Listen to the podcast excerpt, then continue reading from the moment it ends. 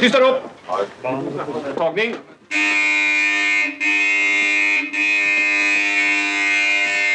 Kamera.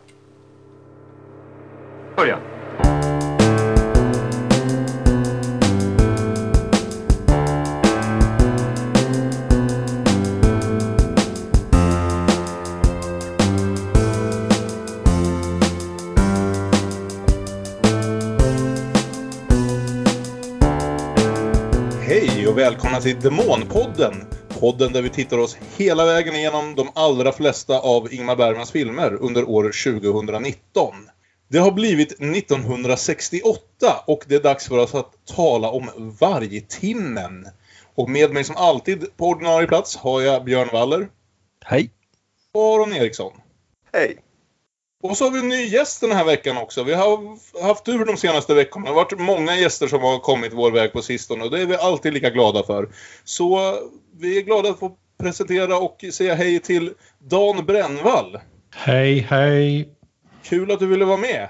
Kul att vara med. Då börjar vi väl som jag brukar göra när vi har med en gäst för första gången genom att ställa frågan Vem är du och hur känner du Ingmar? Ja, jag känner, för det första så heter jag Ingmar också. Ja. Dan Ingmar. Så jag har alltid kunnat välja mellan att relatera till Ingemar Stenmark eller Ingemar Bergman.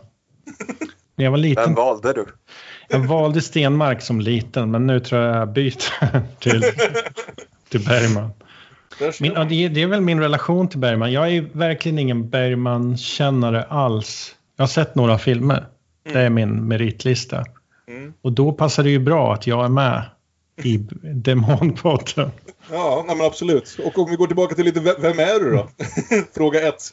Ja, eh, jag är... Eh, ja, det, det där har jag aldrig kunnat svara på. Okej. Jag är väl en vanlig kille som gillar data, höstpromenader, spelar musik. Ja, nej men med det sagt så är det väl dags att eh, ta tag i Ingmar Bergmans 1968 och det gör vi inte genom att börja prata om Vargtimmen för precis som det har varit några tidigare veckor så har både Björn och Aron sett lite mer än vi andra. Vad var det ni, vad är det ni har tittat extra på den här veckan? Vi har ju tittat på kortfilmen Daniel som är en del av en antologifilm som heter Stimulantia som gjordes av en bunt olika människor. Det är något av Eh. en showcase för manliga regissörer. Ja, Så precis. vi får åtta kortisar. Bland annat Vilgot Sjöman, Hasse och Tage. Mm. Diverse andra. Och vår gamla vän Gustav Molander. Sånt där var ju otroligt populärt under 60-talet, liksom rent generellt i europeisk film. Det var liksom varje land eller område skulle göra någon sån här showpiece. Jag vet att, eh, vill säga att han hette Boccaccio, den som eh, italienarna gjorde där liksom Fellini och Rossellini och... Oj, No, nej men så det fanns alltså en svensk sån, det tycker jag låter lite spännande. Eh, Såg ni bara Bergmans del eller såg ni hela grejen? Jag såg bara Bergmans del. Jag såg rubbet Okej. Okej. och det är ju inte så bra kvalitet på de här. Den enda som är eh, någonting att ha är Gustav Molanders Smycket, heter den. Med Ingrid Bergman och Gunnar Björnstrand baserad på en Guy de Maupassant-novell. Den var riktigt fin. Ja. Så Eh. kul att gamla Demonpodden-vännen Gustav Molander i sin sista sak han gjorde, gjorde någonting väldigt fint. Mm. Men vi ska väl koncentrera oss på Ingmars bidrag. Ja, som ju i princip är alltså ja, vanliga gamla hedliga Super 8 hemmafilmer som föreställer den unge Daniel Bergman som gör det som småbarn gör. Mm. Springer runt med naken rumpa och blir upplockad av mamma och ja. Okej. Långt innan Instagram var Ingmar en föregångare inom det här med sharenting. Ja, precis. Saknar det- den regi helt eller? Det, nej, det, allt är... Ja, Han har allt klippt ihop av ett säga. Ja. jättematerial berättar han. Det är också Mm. lite intervju om, ja, ja, temat är ju alltså det här är saker som stimulerar oss konstnärer. Och hans lilla sons ansikte är det som Ingmar tycker är alldeles mest stimulerande i hela världen. Ja. Med tanke, på det, med tanke på det vi har lärt oss om Ingmar hittills i den här podden, tror vi han ljuger?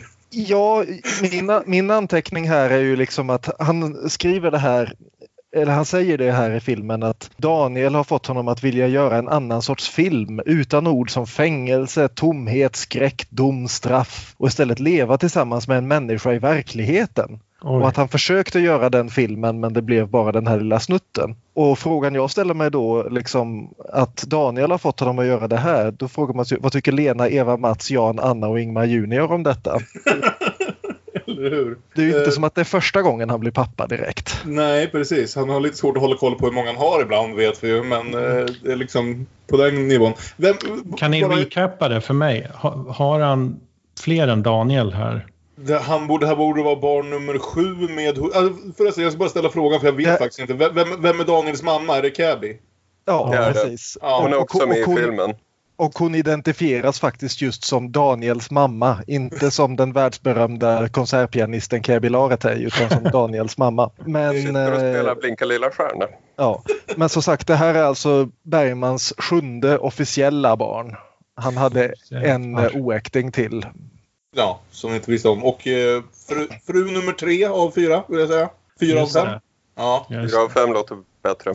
Fyra av fem, okej. Hustru nummer fyra av fem, okej. Mm. Så vadå, det känns ju lite...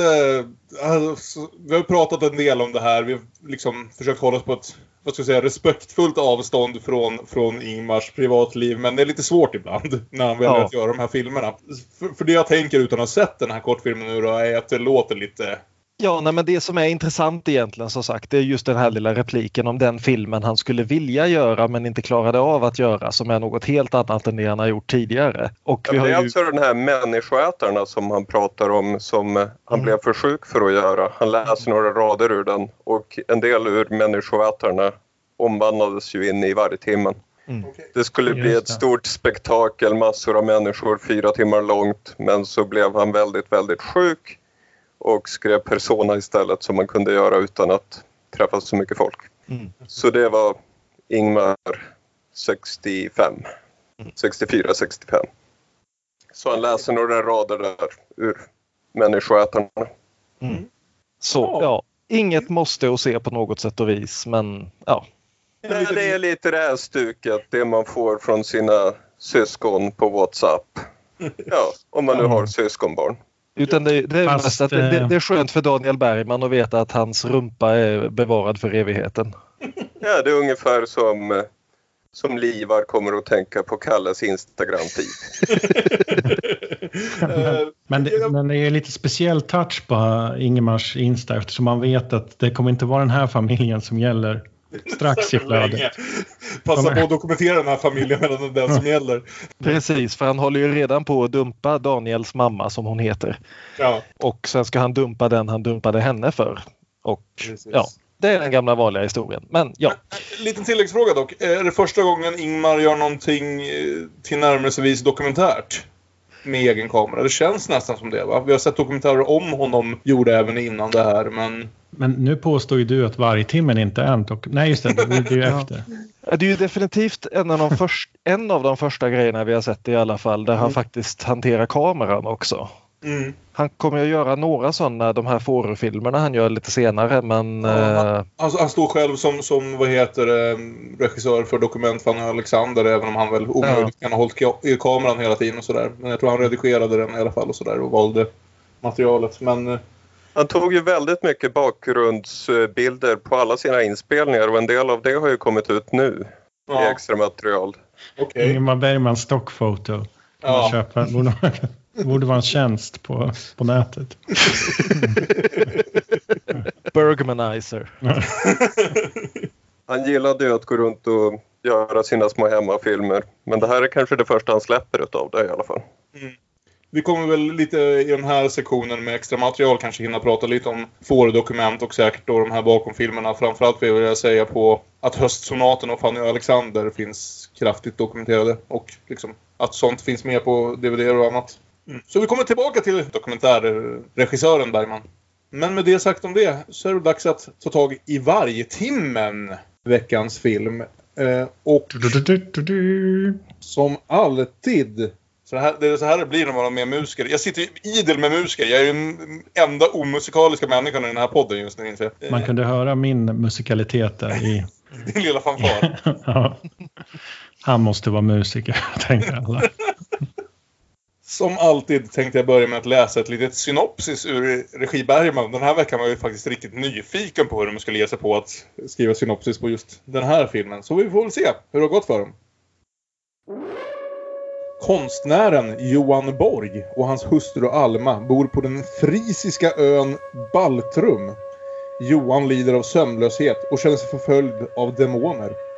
Paret bjuds in till ett slott i närheten och efter en mardrömslik middag konfronteras Johan med en tidigare älskarinna. Han sjunker djupare in i demonernas värld och försöker till slut att döda Alma. Mhm. Det är ett sätt att se på den. Är första timmen ganska väl beskriven. Ja, Jag tycker det täcker in det mesta av filmen ärligt talat.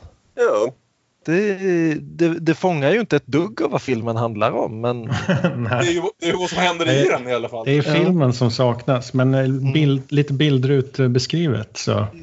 mm. Vi kan väl börja hos vår gäst. Eh, Dan, varför ville du vara gäst på just den här filmen om vi säger så? Och vad tycker du faktiskt om den? Hade du sett den förut? Ja, just det. Jag valde den här filmen. Nej, men jag tyckte det var, det var spännande med att det skulle vara Bergmans genrefilm och skräckfilm. Jag uppskattade det mycket. Jag hade inte riktigt sett den. Jag hade nog bara sett scener. Jag, fick för mig att jag hade sett den för länge sedan. Men, eh, jo, men den innehåller ju mycket gött tycker jag. Flera scener är ju, ja, jag kan dra till med uttrycket legendariska. Redan efter att ha sett den en gång. Ja, men som det här när han går på väggarna och sånt. Sen är det väl lite, det är många frågetecken jag sitter med när jag tittar. Och försöker förstå. Men det där jag gillar med den att man brukar ju säga, eller David Lynch har ju till exempel hyllat Bergman som många andra.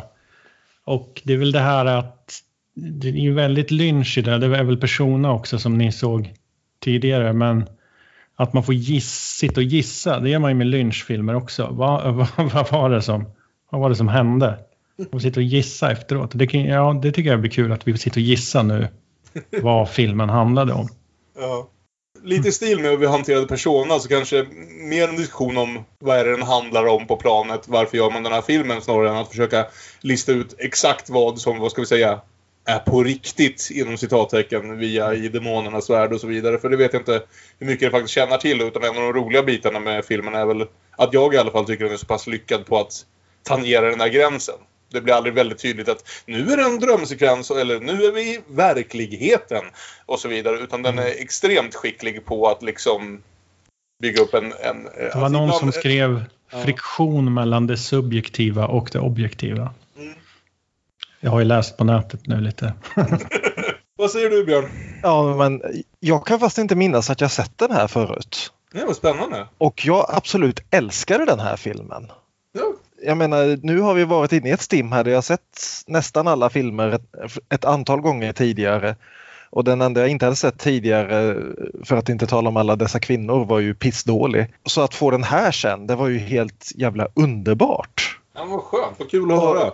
Det är liksom, det är Bergman har ju teasat ända sedan Skepp till Indialand att ja, om jag hade bara velat så hade jag kunnat bli världens bästa skräckfilmsregissör. Mm. Och här levererar han Precis. i 90 minuter. Och det är, ja, nej, men jag tycker den är, den är inte perfekt men den är fantastisk. Ja, det, det här är en anekdot som mer, eller, kommer relatera mer till Dan som vet vem jag, vem jag talar om i den här. Men jag kommer ihåg att vid ett tillfälle så hade vi på universitetet så hade vi någon av lång, många långa föreläsningar om hur man gör bra film och så vidare. Varpå han som höll i föreläsningen ställer sig upp och säger Kan ni tänka er hur intensivt det hade blivit om Ingmar Bergman hade regisserat en skräckfilm? Varpå jag ställer mig Varje timmen! Ja, Ungefär långt bak. ja, men det är, den håller ju Ja, fortfarande. Sen eh, får, ju- nu är det ni som har sett de andra filmerna. Mm. Det låter på er som att inte alla höll i bakåtkatalogen. Det har varit en ganska det har stark... varit några fall. Men Alltså, ja, 60-talet har ju varit jävligt starkt med undantag för just, för att inte tala om alla dessa kvinnor som är något slags, liksom alla var fulla en helg och hade inget bättre för sig. Men det som blir tydligt här är att nu kommer vi, det är ju den fjärde filmen på raken, inklusive alla dessa kvinnor som liksom är ute i någon form av mer, vad ska vi kalla det, surrealism eller liksom ytterligare ett steg längre bort från verkligheten än vad det varit innan dess. Jo, och, och jag förstår det också liksom att han gör den här efter att han har gjort Persona. Därför att även om de är väldigt olika filmer på väldigt många sätt så är det återigen det här att jag vill inte behöva reda ut exakt vad som är verkligt och vad som är dröm för det är inte intressant. Utan Nej. den handlar om det som den handlar om. Det, det som händer på skärmen händer på skärmen. Mm. Det, Cine- jag, jag, Cinematiskt berättande. ja, precis. Och jag gillar verkligen att han fortsätter med den, den känslan där istället Mm. för att grunda den i någon form av liksom faktiskt objektivt berättande som han ju gör sen i Skammen till exempel, nästa film. Mm. Men eh, nej, men så två tummar upp från mig alltså. Jag älskar den här filmen. Kul att höra. Det ska bli jättespännande att höra vad du har att säga mer när vi kommer in igen. Eh, Aron, vad tycker du om, om varje lite kortfattat? Jag tycker också väldigt bra Vargtimmen. Mm. Och man märker ju släktskapet framförallt med Persona då men också han är ju inne i en period här där han funderar på konstnärsrollen. Dels att han skriver monologer om det men också liksom testar sig själv. Mm. Och vad kan jag göra? Hur kan jag göra det? Ja. Jag är både helgon och monster och hela... Ja, man förstår ju att det kan kritiseras som oerhört självupptaget men Alltså- jag har inte så stora problem med det. Vi, har ju återkommit till det här jävla citatet om att Bergman vid något tillfälle skulle ha slutat göra filmer om sig själv, för ärligt talat. Eh, det är verkligen... Det, det är intressant, det är som den surrealistiska tagningen på någon av de här tidiga eh, filmerna där det så tydligt handlar om honom själv, till glädje och så vidare. Men, men med ett helt annat sätt att berätta. Berätta om alla de här kä- konstnärskänslorna han behöver brottas med och hur de står sig gentemot hans, hans kvinnor och hans förflutna. Ja, Han gick ju loss på det så som i en spegel och sen tog han lite paus. Och sen med, för att inte tala om alla dessa kvinnor så inledde han nu en, en serie filmer om konstnären. Mm. Dit man väl också kan räkna Skammen nästa vecka. Och sen Riten. Ja, och så vidare. Ja. Det är mycket funderande. Mm. Och den fina är sen eh, Ormskinnet som han skrev i samma smet. Mm. Men nåväl, dags för film för scen. Dags att starta filmen! Men ska vi börja med prologen som klipptes bort? Har ni sett den? Nej, det inte. Nej, just det. Jag läste om den. Men är det lite en sån scen som Bergman inte ville ha med? Men Ja, som, han eh, klippte bort den på eget bevåg. Att det var en, Han blev så självmedveten när han såg sig själv på duken. det, jag är tyckte jag för mig jag läste att det var New York Ingemar Bergman Film Festival som la tillbaks Okej. prologen. Jag vet inte om det stämmer. Om du har sett den Aron, kan du berätta om denna prolog? Ja, det är Ingmar som spelar Ingmar. Som samlar Max och Liv för att nu ska han förklara om filmen som de strax ska göra. Och han har med dagbok och konstverk från de här personerna som de ska spela i filmen. Så titta här, här är dagboken jag fick av änkan. Och han har till och med en bandinspelning med dem. Okej. Mä- märkligt konstig svenska i. De sitter helt enkelt där mitt i filmstudion medan besättningen springer runt i kring och börjar förbereda för tagning. Mm. Och Bergman går igenom den här, som jag förstår, fullständigt påhittade bakgrunden till filmen då. Mm. Och sen så går det, när han har berättat det här och gett lite allmän sån här. Det känns, känns väldigt mycket, speciellt med tanke på att filmen ändå är så pass gammal, så känns det väldigt mycket som en ganska klichéartad sån här liksom skräckfilmsprolog. Det, det är väldigt Evil Dead över det här liksom. Bandspelaren som har ett budskap från någon vi inte får träffa. Liksom den här gamla gubben som förklarar liksom, ja men några vänner till mig gick dit och sen sågs de aldrig till igen. Och det, ja, gamla gubben i det här fallet då Bergman. Men Så- är det lite av ett övergrepp på filmen att de lägger tillbaks det där? Och att de hade materialet? jag är inte helt säker. informationen, informationen förmedlas ju liksom i textrutor. Det är det jag säger. Det är det som ligger i början nu på, på riktiga klippningen. Målaren Och där i bakgrunden så hör ju ni rop i studion och Mm, Och- just det. det ser man då i bild hur de förbereder tystnadtagning. Ju- Just allt det här, liksom, du vet, att, att erkänna att man gör en film medan man gör filmen och så vidare och nästan liksom lägga in behind the scenes material Vi har pratat lite om det tidigare för ungefär lika vagt dök det ju upp i Persona. Kanske till och med lite mer framstående. Det var ju någonting som kom av franska nya vågen. Det finns flera av dem där som liksom håller på med sånt som vill väldigt intresserade av att påminna en om att man tittar på en film medan man tittar på filmen. Och enda gången som jag vet i en slutgiltig klippning som man verkligen lutar in i det där kommer vi se om två veckor i en passion. Som i bokstavligt talat är en film som i själva filmen finns även behind the scenes filmen liksom. Men är det inte lite märkligt att han har lagt in det där? Eller är det bara att filmen är gjord i en helt annan tid? Är ett annat paradigm? Att man bryter mot något som man inte förstår? Eller? Jag tycker att det funkar delvis därför att hela filmen sen leker ju väldigt mycket med kameran som betraktare. Ja, men det Ännu mer än vad. Persona gjorde. Den börjar ju med att de säger att det, det är lite som du sa Evil Dead eller Blair Witch. Det här är en dokumentär. Vi har byggt ihop det här från de här anteckningarna. Men då att bryta det innan med det här scenbygget som säger helt tvärt emot. Nu är det inte meningen att man ska tro att det är en dokumentär. Men det blir Nej. kontrast där. Eller? Ja. Men han funderar ju också väldigt mycket på konstnärsrollen och hur man är ärlig som konstnär här. Så, och han var ju brechtian långt innan franska nya vågen så han, han kunde redan de här tricken.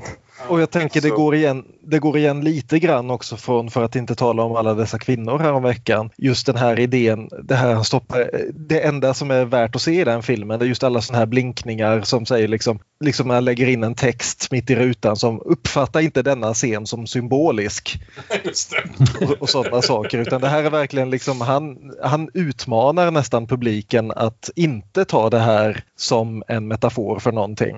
Mm, mm. Utan han liksom, det, det här är ju exakt samma sak som andra eh, filmmakare har gjort, liksom, som Fargo. Liksom. The Ja. film is based on true events. Mm. Ja, precis. Jag tycker Men det här- funkar ganska bra faktiskt. Ja. Och se, som jag förstår det så även i den vanliga klippningen så har han ju behållit det här att under själva förtexterna så ligger ändå liksom kvar ljudet av tagningen som förbereds. Absolut, det gör Ja, det. Det var där jag tänkte på det. Att han är väldigt inne på det här. För det är som sagt förekommer Persona. Kommer bli ännu mycket starkare i en passion. Jag har ingen vidare koll på riten så jag vet inte hur det är där. Men... Det att den liksom försöker bryta filmens... Här ser vi att det är en dokumentär i öppningsscenen. Hon kollar in i kameran Mm. på så typ bryter tredje väggen eller fjärde eller vad Ja, det nu heter. Ja. Och där innan så hör man till och med att de bygger det ytterligare ett lager och sen kommer man in ännu mer då kanske man börjar titta på symboliskt och sen ska han bryta upp det att du vet inte vad som är symboliskt eller inte. Ja, nej, för som sagt det som händer sen när slut, förtexterna är slut är ju att vi träffar Liv Ullman.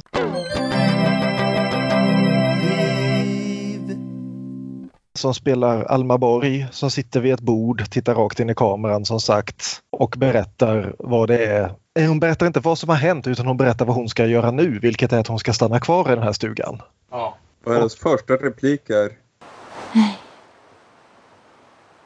Ärkemera berätta. vilket jag tycker är en stark öppning. Ja. Mm. Och jag menar det här är ju också en klassisk skräckfilmstrop liksom att vi börjar i efter allt har hänt med den enda överlevande som ska berätta vad som hände. Mm, mm. Samtidigt så är det liksom så som hon uttrycker det här. Det här slår mig liksom efter att jag sett filmen. Men så är det ju väldigt mycket att det är inte något som hände då. Hon, hon talar inte så mycket i dåtid egentligen utan det är han har haft svårt, han har varit rädd. Inte han hade haft svårt, han hade varit rädd.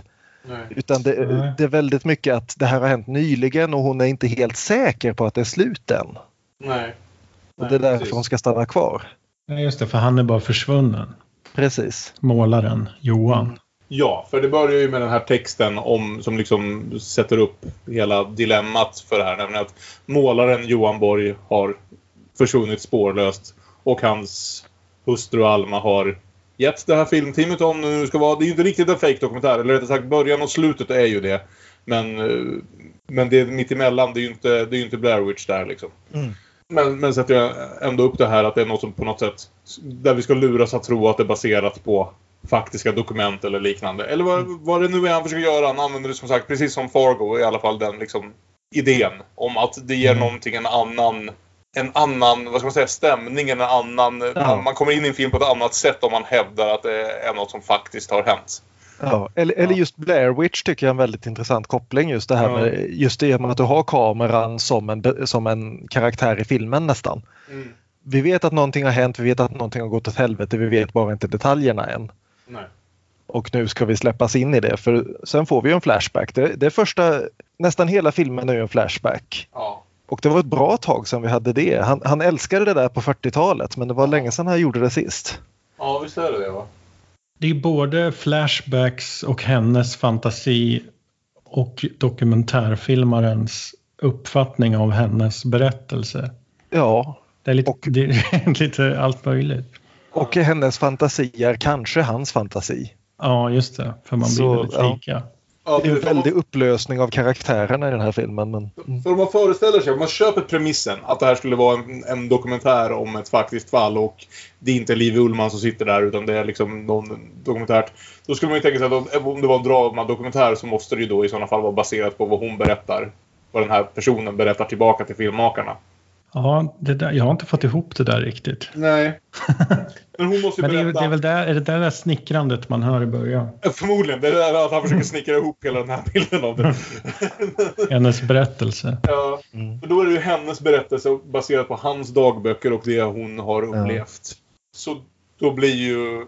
Och när han har en flashback, har han då, Johan, målaren, får flashbacks i filmen, får han det via... Det är hur hon upplever hans berättelse. För vi ser ju det som händer. Vi hör ju inte faktiskt vad han berättar för henne där. Vi kommer dit. Men, men det är också att vi hela tiden, eftersom, återigen, eftersom vi har fått det påtalat för oss att det är en film så är vi ju i filmen. Och de olika lagren av Flashback blir liksom, det- den utmanar en inte direkt att försöka bena ut dem där utan du är bara, du tittar på filmen, du är med liksom Mm. på resan. Ja, precis. De släpper Så, det ganska ja. fritt. Ja, ja. Okej, helst. hård steg in i handlingen. När vi klipper till tillbakablicken då från hur Alma sitter där och pratar in i kameran Mm. så ser vi när de kommer ut på den här ön, körs land med motorbåt och vi är inte på Fårö. Nej. Vi är vid Hovs hallar där Max spelade schack med döden i Sjunde inseglat. Det är, sam, är det nästan samma strand va? Det ser Äh, de där klipporna ser väldigt bekanta Eller hur? Mm. Men i filmen så är man i Tyskland. Eller på kusten. Ja precis. Någonstans nere i Nordtyskland där. Den Ja. frisiska ön Baltrum, är detta någonting verkligt eller är det liksom... Det Jag låter väldigt... Jo, jo det, det är en riktig ö. Okej, ja. Intressant. Det visste jag inte. Och Almas man Johan, konstnären, spelas av Party to the max. Ja. Max von Sydow. Ja. Men vi lär känna Alma och Johan och de har ett Mm. trivsamt äktenskap. Konstnären ritar av sin vackra hustru i sommarsolen. Och det är må många korta små scener här och det är just sånt här jag saknade när vi snackade om Persona. När jag tycker liksom att den där transitionen till ön med den där berättarrösten går alldeles för fort. Mm. Det var precis så, något sånt här jag ville ha. Här får vi liksom två, tre, fyra väldigt korta scener i dagsljus och i mörker där vi får liksom känna av både vilka de är och vad de har för förhållande till varandra. Mm. Väldigt Mm. effektivt. De lever spartanskt med lite, ganska lite pengar. Ja. Och ganska tidigt ser man... eh, Först verkar man ha det väldigt bra där som sagt. Väldigt idylliskt. Han målar av henne i solljuset och så. Men sen ganska tidigt vill jag säga att han vid något tillfälle, utan att det någonsin nämns stora repliker, men sträcker sig efter om det är en vinflaska eller en spritflaska. Men, och hon bara ger en blick. Så att säga att vi direkt vet vad, vad, vad hans bekymmer är. De, man får se, de kommer till huset. De har det väldigt romantiskt, nästan lite nykära. Sen strax efter en ny scen när han kommer tillbaks till huset och hon ska ta emot honom. Och hon är fortfarande lite nykär men han orkar knappt titta på henne och gå förbi. Han är Han trött. blir ju svårmodig ganska kvickt Ja, där. Han har ju fått en samling demoner på halsen. Precis. Men det är det att de har ju dragit till en ö ute i, Tyskland, nordkusten. Och de kanske hade en förhoppning om att här ska vi måla och må bra och vara fria ensamma. Det kanske är nästan en öde nästan. Väldigt lite folk där i alla fall. Och Ja, de sen, eh, hoppas ju verkligen att det ska vara en öde ö. De blir arga när de ser fotsteg i rabatten eller hur det nu var. men eh, man kan väl säga att han slås väl kanske rent realistiskt av lite skogstokigheter. han, det verkar som om någonting har drabbat honom för han, ja, vi får ju den här scenen då där han plockar fram sina teckningar och visar vad det är han drömmer om. För han har demoner som kommer till honom i drömmen. direkt vill jag säga, visst är det här nästan genomgående genom hela filmen. Vi ser aldrig hans verk. Han visar dem för Mm. människor, de hänger på väggar. Eh, liksom så här, vi ser hur han bläddrar i blocken och så vidare. Jag tror aldrig vi Jo. egentligen får en bra... Får vi det vid något tillfälle? När, I början när hon går in i stugan så står det massa tavlor mot en vägg. Precis, ja okej. Jaha. Tidigare verk. Men av saker han har målat under liksom... Vi ser ju aldrig vad det är han Ja, målar. men det är lite work in progress som står Ja. där. Men det, jag håller med dig. Det, man får inte riktigt se något tydligt. Ja. Mm. Det är ju gammal god Lovecraft-grej egentligen att du tittar inte på det som gör dig galen. Om, om du hade vi, liksom, ställer dig framför kameran och säger Hastur fem gånger så ja, då går det åt helvete. Men han går ju här igenom de här olika figurerna. Mhm. Och tänk om det här liksom är foreshadowing för någonting som vi ska träffa senare i filmen. Han har så intressanta beskrivningar av dem. Det här är den vanligaste figuren. Han är nästan ofarlig. Jag tror han är homosexuell. Sen är det den gamla damen. Hon som ständigt hotar att ta av sig hatten. Vet du vad som händer då? Mm? Då Ansiktet följer med förstår du. Här. Här är den värsta av dem. Jag kallar honom Fågelmannen. Jag vet inte om det är en verklig näbb eller om det bara är en mask. Han är så egendomligt snabb. Så lär han vara släkt med Papageno i Trollflöjten. Mm. Och det, det är ju liksom den mannen som han tror är homosexuell det är ju kuratorn. Mm. Mm. spelad av Ulf Johansson som vi kommer att få träffa. Och den gamla damen är ju gamla fru Märkens, Gudrun Brost. Och den hemska fågelmannen. Nej, Eller? Jag, jag, gamla, Den gamla jag- damen är väl Naima? Naima Wifstrand som bokstavligt Ja, av sig det. huvudet i slutet. Ja, precis. Så är det. Det var ett par veckor sedan jag såg filmen. Så, ja. Också den värsta är Fågelmannen. Och han säger något intressant. Han är släkt med Papageno i Trollflöjten och Papageno är ju den här ofarliga, roliga sidekicken i Trollflöjten. Okej. Men han är, också, han är också den som har till jobb att fånga in fåglar. Det är spännande hur mycket Trollflöjten spelar in i den här. Inte Mm. minst med att om ungefär tio år så ska vi sätta oss ner och se Ingmar Bergmans filmatisering av Trollflöjten. Ja, det kommer att bli mycket praktiskt att ha de här kommentarerna liggande. Så Ja. Mm. Men jag och Max har blivit på ett väldigt underligt humör. Han Mm. redovisar hur lång en minut är. Och Mm. Clock Tick börjar ju bli Bergmans favoritsoundtrack förutom Bach. Där måste jag säga, ja. Jag hade nog bara sett den här filmen en gång förut för, jag gissar 15 år sedan. Och just det här var faktiskt en av de scenerna jag minns starkast. Just för att jag, nu inte får bli för personlig här nu, men jag kommer ihåg hur jag vid något tillfälle i tonåren fascinerade mig. Eller nästan eh, på, på ett lite ohälsosamt sätt började bli besatt av just det här tidens eviga jävla gång. Hur ingenting någonsin liksom stannar i nuet, hur nuet alltid är så jävla flytande. Och den här scenen, bara det här liksom tickande tiden och någon som faktiskt observerar den tickande tiden för tillbaka det något så oerhört för mig. Så den, den här scenen är en av, en av de mer slående Bergman-scenerna för mig faktiskt. Den slår an något lite väldigt personligt hos mig. Så just den där väntan, det är liksom bara väntan på tiden som går, tickandet som Mm. bygger upp, kommenterande på sekunderna, just hur lång en minut är och sen så är den ändå liksom förgången. Fungerar på ett väldigt speciellt sätt. Jag kan liksom inte ens säga vad det är som gör det så pass starkt men för mig är det där en av, en Mm. av de ögonblicken. Vad han Ja, gör då är alltså att han ska vänta ut vargtimmen. Visst är det så? För han kan inte sova förrän vargtimmen har passerat. Eller ja, Det kommer senare i filmen. Det kommer Ja. senare. Ja, jo jag vet men jag tror det är det han gör. Han har börjat göra det redan här. Han beskriver Mm. inte vad det är han gör för en scen men jag tror han gör det redan här. För han kan fortfarande inte, han kan redan vid det här laget inte sova. kan inte sova och hans fru Alma väljer att sitta uppe med honom. Ja. För att hålla honom, honom lite sane kanske då. Mm. Precis, för att, för att helt enkelt vänta ut varje timmen med honom för att han fixar inte att sova innan, innan den är över för att han har sån, vad det nu är, ångest eller oro eller bara skräck för vad det är de här, de här ja, demonerna. Hej och välkomna till Demonpodden. Eh, de här demonerna som uppenbarligen bor på den här ön tänker ha för sig.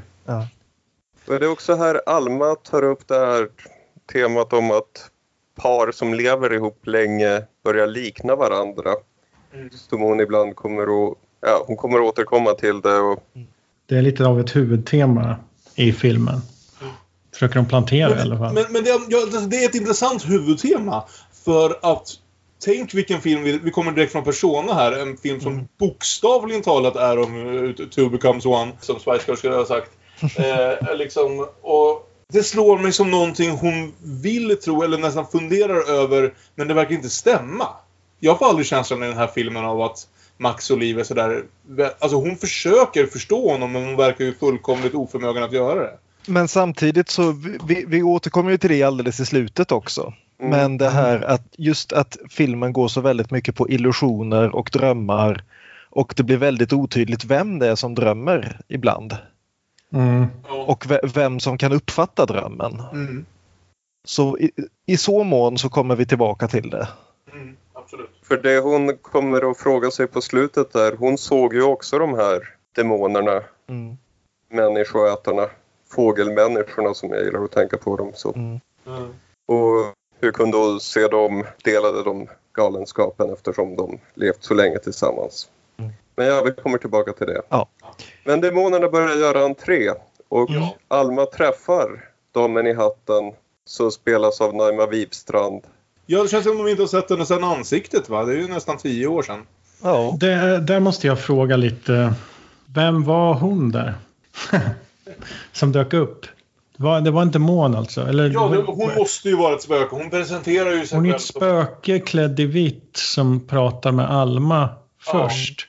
Och ger henne ett tips. Och säger sig vara 200 någonting år gammal.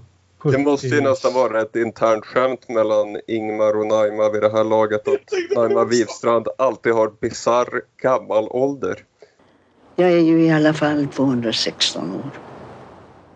Nej, vad är det jag säger? 76 menar jag. Mm. Naima Wifstrand när hon var 65 fick spela 100 åt Bergman. Sen blev hon ett år äldre och fick hon spela 200 åt Bergman. Ja.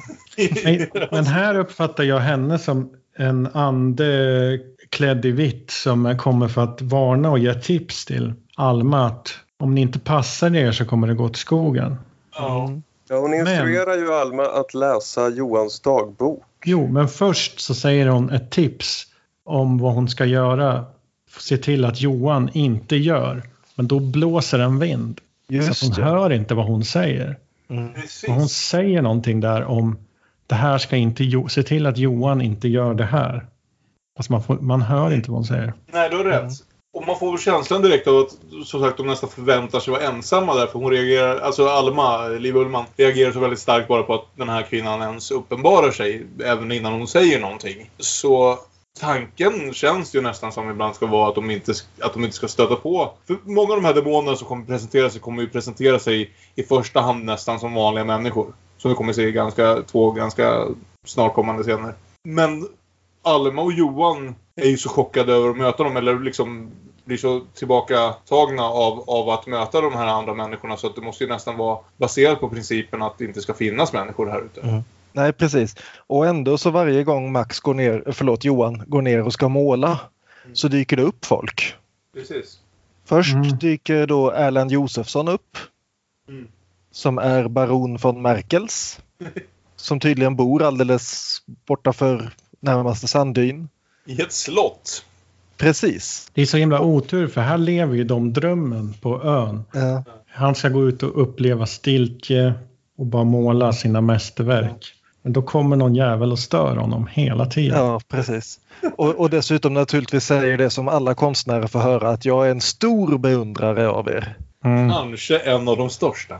Ja. Eh, och, eh, ja, och det ska sägas att nu när vi ser de här scenerna så är det alltså Alma som läser Johans gömda dagbok. Som andra ord, nu är vi i en flashback i flashbacken här igen. Mm, Vi har jobbat precis. lite med sånt här i Bergman tidigare men eh, det här är Almas upplevelse av Johans dagbok. Är det så den scenen? Ja, Den tror jag mer är en parallellhandling. Nej, vi kommer nej, nej. alldeles strax att få Nej, en vi- eh, läsa dagbok. Nej, och vet, vet du varför? Jag vet att det är så. Och- För att när han sen säger vi har blivit bjudna till slottet säger hon jag vet det. Och han undrar varför. Ja. Och hon vet det för att hon har läst dagboken. Ah, intressant. Så Alma tar alltså upp Johans dagbok Mm. för att vara nyfiken och läsa. Hon var, och då får då se olika episoder från Johans liv när han är ute och målar. Precis. Vad har hänt honom av dagarna? Hon kanske, har, Hon kanske har tänkt att han har bara varit ute och målat. Mm. Men varje gång han har varit ute och målat så har en beundrare kommit. Och upp, uppenbarligen, uppenbarligen är han väldigt, väldigt bra skribent för liksom hans dagboksanteckningar blir väldigt levande. Eller så Men har hon väldigt god fantasi. Hon förstår ju honom också ganska så hon kan leva sig in. De är nästan lite samma kan man säga, har blivit med åren. Det är också första gången på ett bra tag som vi ser Ellen Josefsson i en ganska framträdande roll. Han har haft Ja. lite småroller här och där men Han, har- han har skrivit två av filmerna Ja, vi har pratat om. Men, Mm. Erland är inte så mycket med i den här filmen som jag tänkte det. Men han är väldigt minnesvärd i sin lilla roll. Jag, jag tänker så här, att en hel del, inte minst bara det här att vi kommer lära oss ganska snart att Erland Josefsson och Gertrud Frid är gifta här, men det är en hel del i den här filmen som för mig tillbaka till ansiktet. Sen tycker jag att det här är en mer lyckad film. Eh, som en helhet. Men Oh, ja. mycket av temana och sådär ja, och, och, och, och rena sådana där saker som vilka som är det gifta paret som liksom bjuder upp en på fest under nästan lite hot om någonting annat som kan pågå. Liksom. Det är fortfarande det, det är samma människor och det... Ja, jag tänkte på ansiktet ett antal Mm. gånger. Och sen så dyker ju då Ingrid Thulin upp. Ja, Alma fortsätter läsa dagboken och där dyker det upp En- eh, smaskiga historier om Veronica Fågler som Ja. alltså spelas av Ingrid Thulin. Mm. Vi läser om ett möte hon och Johan emellan där det finns en erotisk spänning. Ja. Det kan man lugnt säga. Från ruta ett när hon sätter in sin fot så går hon nätt och lockande fram till Johan målaren. Men det är hans ex-flickvän eller älskare eller vad är det? Ja, Precis, det kommer vi att få reda på lite senare att det är exakt. De har, har haft ett förhållande tidigare i ett antal år som var väldigt skandalöst av oklar anledning. Just det. Och så är det väl ytterligare en del i striden mellan Ingmar och Harry Schein här där han får Harrys fru att klä av sig framför kameran. Vet, om man skulle tolka det här som demonerna, de är Bergmans. Mm. Och det här liksom, den här demonen, nu hoppar jag lite men eh, är spoiler alert, men det är någon som blir väldigt svartsjuk på bla bla bla bla. Så det är, kan man då se att den här eh, killen som går i taket sen skulle vara Harry Schein då. Ja, det Så jag, det här har jag inte Mm. tänkt på innan, men jag Ja. kastar ut det. Sen nästa person som dyker upp är ju då den här kuratorn Herbrand som dyker upp där i Basker och börjar ställa en massa frågor till vår kära konstnär som bara vill vara i fred. Ni är ju konstnär, ni känner män på hjärtat. Vem har inte sett era ansiktsstudier för att inte tala om felporträtten? Varför ser ni på mig sådär? Blir ni ond? I, i nerven i olag? Är det något som plågar? Håll käften! Håll käften! Det slutar med att Max örfilar upp honom och skriker håll käften, håll käften, håll käften. Vilket... Mycket eh, mäktigt, håll käften där. Ja, jag, förstår honom vid den punkten. Typiskt kuratorer, de är bara på och tjatar och tjatar och tjatar. Här, Får vi visa din film här? Får vi visa din film där? Håll käften! Dusch, Slå till han. Låt den tunga konstnären vara. Hur Ja, mina han- verk... Ja. Eh, Återigen som vi vet, Ingmar Bergman har för i det här laget dagdrömmar om att bokstavligt talat spy på kritiker. Så, ja. Sen får vi den här scenen då där Liv ber om lite hushållspengar. Och det är, jag gillar verkligen den här scenen för det är en sån det, det, liksom, det händer inte så mycket i den men det är en av de få scenerna i den här filmen som verkligen är grundad i någon form av verklighet. Absolut, det är en av de bästa. Alltså, han har haft många relationsscener vid det här laget. Ja. Tittar hela vägen tillbaka på 40-talet. Det finns ingen som ringer riktigt så här jävla sant ändå måste Ja. jag säga. Någonstans bara i detaljerna och så här. Eller väldigt få i alla fall. Och ändå att den fyller sin roll i en sån här film. Mm. Att den passar in perfekt här som liksom en liten återkoppling till verkligheten. Mm. Samtidigt som den visar på det här hur de glider ifrån varandra. Och, ah, Ja. jag För, för just det här, Perfekt. här, här ser du ju verkligen liksom en fru som försöker föra ett normalt samtal med sin man som är på väg in i en psykos. Nei, du skal ikke bare hive fram penger på det settet. Du skal se på mine rekenskaper. Faktisk ganske viktig, iallfall for meg. Jeg fikk altså 500 den tredje. Så ga de meg den der filten. Den var ganske dyr og kostet 35. Den er skjønn og varm å ha når jeg må ligge ensam. Og så er det førre regningen i affæren. Rabblar upp alla liksom räkenskaper och alltihopa och han bara sitter där fullständigt ointresserad och kastar till henne några tior. Mm. Mm. Jo, hon tar ju inte upp det här för att hon vill ha pengar utan det är ju en kamp för att få tillbaka honom till verkligheten. Ja, Mm. Precis. Men också, som vi redan har listat ut i och för sig från när de bor, också en påminnelse om hur liksom knapert de faktiskt har det. Att till sk- skillnad från konstnären Bergman så har konstnären Johan Borg det är inte särskilt väl ställt. Nej. Trots att han uppenbarligen har rika beundrare som köper hans tavlor, även om de bara är demoner eller inte. Och det ställer sig också i stark kontrast direkt till nästa scen när vi sen kommer till slottet. Precis. Och Mm. jag älskar, älskar, älskar hela den här middagsscenen vi får här. För först får vi en kort scen där vi presenteras för alla som bor på slottet. Mm. Och det är lite allt möjligt folk. Det är ju då som sagt baronen och hans hustru spelad av Gertrud Mm. Frid. Det är hans mor, det är hans bror. Och så Ja. är det kuratorn och en arkivarie Lindhorst spelad av Georg Rydeberg. Ja! Och det är väldigt svårt att inte tänka på Bella Lugosi's Drakar. Otroligt Ja. svårt! Arkivarien. Direkt tänkte jag på det. Alltså, jag kommer ihåg den här rollen som att det var spelad av den här mannen som var farbror Erland i Sommarlek och så vidare. Men det är det ju inte. Men han är lite samma typ av människa, eller man ska säga. Samma typ av skådespelare. Ja, Hans, för- för sen så sätter de- Sundqvist, va, vill jag säga. Hette också... Ja. Ja, det är Ja. två Georgs. Precis. För sen så sätter de sig ju då till, till bords och den här scenen är ju helt fantastisk. Här, här har du verkligen det här att kameran är publikens öga in i det här. Och kameran har ingen aning om vad som händer. Folk pratar runt omkring varandra. Kameran irrar runt och försöker få liksom någon fast punkt i tillvaron. Och det är, det är så fantastiskt gjort liksom. Det är väldigt teatraliskt på många sätt och vis men samtidigt så du kan inte göra sånt här annat än just på film. Nej. Just det här liksom hur rösterna glider upp och ner i mixen. Jag älskar att resa. Det finns ingenting så stimulerande. Alma är ett ovanligt och vackert namn. Jag för min del är fullkomligt oförmögen att känna aggression. Och jag en viss byråkratisk hämndlystnad kan jag kanske åstadkomma. Det lär ju vara en njutning att bli förödmjukad. En av hugg-tänderna i behåll. Skål! Och det är ett väldigt kacklande liksom på de här dekadenta aristokratiska Ja, föredettingarna som är publiken. Och det är ju ett tydligt släktskap mellan de här demonerna och någon slags fåglar. Vilket vi Ja. väl kommer att förstå bättre när vi har sett Trollflöjten om sju år. Jag kom av mig lite förut där när jag läste upp hans upprappling av, av vilka demoner han har råkat på. Men det ska ju nämnas här att han även nämner de citat tjattrande metallhårda kvinnorna. Mm. Och det är ju det vi ser här. För som sagt, chattret blir enormt och sen så är det också intressant här att det inte helt tydligt för att det nästan svämmas över av så mycket liksom prat som pågår. Men att frågorna ganska snabbt tar en obehagligt personlig nivå.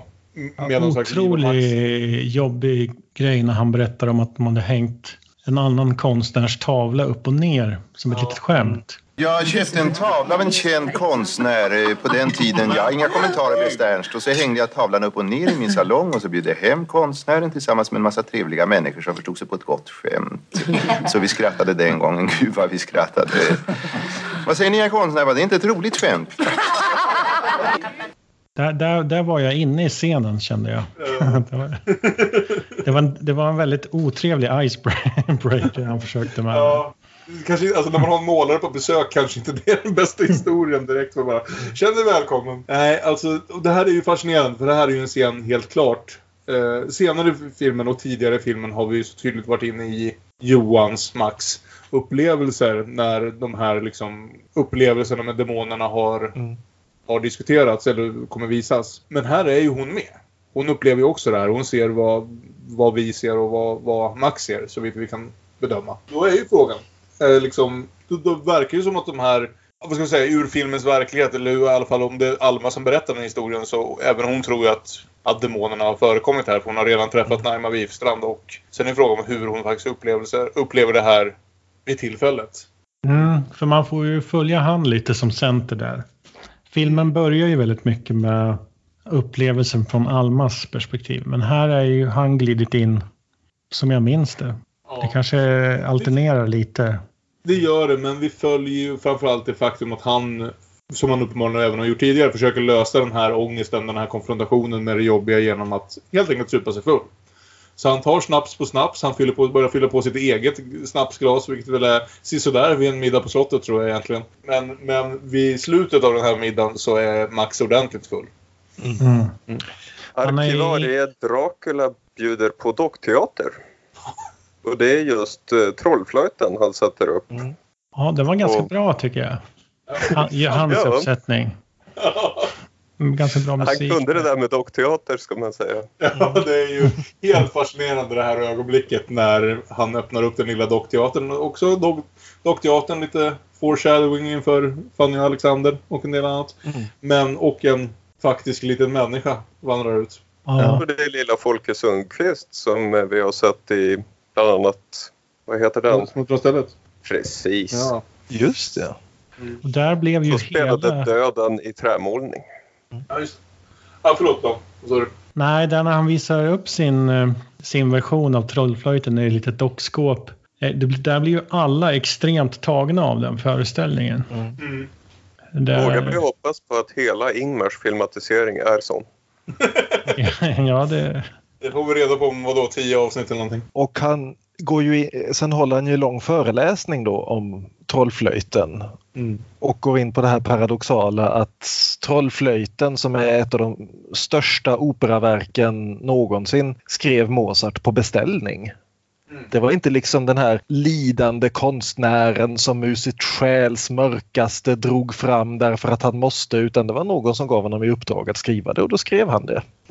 Ja, där borde ju han ta en hint då, Johan. Jo, precis. För Johan, han, eh, han är ju, känner ju själv att han är djupt sju- sjuk. Jag vet inte, det pratas någon gång om infektion. Jag vet inte om han tror att det är... Jag kommer inte ihåg vad de sa om infektion. Men han har sina demoner och han tänker att det bästa för att bota min sjukdom det är att jag går med ett gäng weirdos på fest och sen Mm. det här spårar ur så super jag mig full. Han har ju liksom ingen strategi för att bromsa sin, sin Nej. egen galenskap. Nej. Den här, Och här här... blir han ju också konstnär med stort K. Mm. Går liksom Ja, upp i i det. sig ja, just det. Då har du rätt. Så han, där, där håller han sin stora konstnärsmonolog. Jag kallar mig konstnär i brist på bättre beteckning. I mitt skapande finns ingenting självklart. Mer än tvånget. Helt och hållet utan egen förskyllan har jag blivit utpekad som någonting särskilt. En kalv med fem ben, ett monstrum. Jag har aldrig kämpat för den positionen och jag kämpar inte heller för att få behålla den. Men för all del. Jag har nog känt storhetsgalenskapen fläkta mig om pannan. Men jag tror mig vara immun. Jag behöver bara för ett ögonblick betänka konstens ringa betydelse i människornas värld för att bli avkyld. Det hindrar inte att tvånget kvarstår. Så talar en konstnär. Ja, men det här är ju en verklig bekännelse. Vilket mod, vilken klartänkthet. Jag föreslår att vi höjer en skål för vår konstnär. Han är inte bara en geni, han är en tänkare också. Förbanne mig, det anade jag inte. Och det som gör den här scenen så fin är ju hur Liv, eh, Alma, tittar på och är direkt orolig. Ja. Vem är den här mannen? Ja, men det är någon slags essens här. Eller, eller hela filmen är väl en slags essens. Men han, ehm, det här med att han är tvång, tvingad till sin konstnärskap och han eh, kan liksom inte ta sig ur det. Men, men också de här personerna som man tycker är så jobbig. Det är också där han upphöjs till konstnär. Så han dras dit. Fast han vill inte ha någonting med de här att göra. Nej. Är det så Ingemar Bergman upplever det hela? Om vi tittar tillbaka på, för att inte tala om alla dessa kvinnor, så ja. Eh, där eh, blir väldigt tydligt att Ingmar Bergman kan inte, liksom, skulle inte kunna göra det han gör för ett leverne utan jobbiga jävla kritiker som ställer de dummast tänkbara frågorna. Och Mess- vill veta alla, och... ja, och vill veta alla privata detaljer om allting och hur kom du på idén till det här? Var det för att din far var elak mot dig? Och så vidare. Så, så, så det... Absolut. Det här är ju... Och sen tycker jag att det kanske också är läge lite att diskutera om man skulle dra paralleller till Ingmar Bergman, att det är hans liv och det här är hans demoner och han gör upp med och hans hustru, hur kan hon ha upplevt det? Det står faktiskt på Wikipedia att filmen är tillägnad hon Cabby, hans exfru. Fast var väl Nej. hans fru vid tillfället? Alltså, Cabby... Var, var det hans fru vid tillfället? Gabby tillägnades en tidigare film, inte Så, den så, här. så som min spegel är tillägg Cabby i text i filmen. Eh, sen huruvida det liksom, han gjorde på något annat sätt, det är väl mycket möjligt. Jag tror inte han gör det i den här. Nej. Så som i spegel börjar med skylten till Cabby. Jag tror jag vi måste redigera Wikipedia. Men jag hittar inte det här på Wikipedia heller. Ja, det står på engelska Wikipedia står Aha, "Our okej. Wolf is dedicated to Larete. Det är hon Cabby Larete. Suggesting the story isn't this integration artist was meant to explain to Larete why he left them. Alltså hon och Daniel. Ja, För att få se, när, nu måste jag gå in här och se, när, när skilde sig Ingmar och Cabby? Det, känns, det måste ha varit här omkring någonstans. Han hade ju absolut börjat ligga med Liv vid det här laget. Ja, för att i en intervju till filmen där säger ju Liv att de pratar om att flytta ihop och hon ville inte flytta ihop, hon ville inte lämna Norge men så gjorde de den här filmen istället och fick vara tillsammans. Just, just den här filmen. Låter ju som... Jag tror att hon syftar på den här filmen. Mm. Eh, han är gift med Cabby till 69, men, eh, vilket är alltså ja, typ två år efter det här är filmat. Då. Men, men det är väl god chans att saker inte var så bra där efter att ha träffat Liv. Vilket väl var 65-66 någon gång. Så de var i princip, kan man anta, separerade här. Ja. Ja, det tror jag säkert kan tänkas. Men, han- men han fortsatte hon- ju vara kompis med allihop, vilket ju var... Det, det, det må vara hän- konstigt det här att Ingemar Bergman träffar Liv och de och han har ju ett barn med Cabby som jag uttalar det. Mm. Eh, Varför lämnade hon eh, dem och gjorde så här? Jo, kolla på vargtimmen så förstår du. som jag har tillägnat till dig. Så Ja, förstår men du. det, Liv Ullman var ju faktiskt gravid när de gjorde Vargtimmen. Just det. Med, är det. Linn Ullman då förstås? Ja, precis. Nej, så ja, det, så i, i, så, i så fall så är alla de här scenerna där hon uppmanas att läsa hans dagbok är ju i princip liksom han som säger till Käbi, ja men titta på filmen då, titta! Se vad fin hon är. Vad skulle jag göra? Så, så, så, så, så li- bokstavligt talat, Liv spelar sin rival och Ingrid Thulin får spela Liv. Ja. Ja, ja men Thulin är, Thulin är ju också hon, fågel, älskarinnan. Är ju också en äh, hägring väl? Hon vet man ju inte, hon är ju egentligen död. Ja, precis, vi kommer ju in på det lite grann mer. Så, Men, så han lämnade sin fru Cabby för att förfölja en hägring om en sensuell kvinna som han en gång i tiden hade älskat passionerat med. Men det gick inte att hålla samman. Och hetsiga diskussioner. Som hette. Liv och när han först träffar Ingrid Thulin den här gången så är hon död. Så, oh, så Liv Wow man, I just blew my mind. ja. Ja, ja. Okej, Ja, vart var vi men- filmen men vi får i alla fall- Ett bra försök av Demonpodden att reda ut Ingmars privatliv. Det kanske fanns en orsak att vi gav upp på det redan från början. Ja. Ja, men Men jag tycker det här, just den här filmen passar bra att återgå till. Men eh, tiden springer iväg också. Svårt att hålla sig ifrån ibland. Hur som helst Ja. så får vi den här scenen här nu där de ska gå upp och titta på tavlan. Ja. För eh, Johan har ju målat en tavla för många år sedan av Veronica Fågler. Mm. Som baronessan då har köpt. Så hon ska upp och visa dem den här tavlan, vart hon har hängt den i sitt sovrum. Och då kommer just det här intressanta som vi nämnde förut, att vi får inte se den här tavlan. Nej. Vilket återigen är intressant för att alldeles nyss så var vi ju vill- liksom så var ju kameran i Johans och eller eh, Almas perspektiv. Och nu plötsligt så är den helt och hållet objektiv och tittar inte ens åt samma håll som de gör. Och baronessan gör väl allt för att mobba stackars Alma här liksom.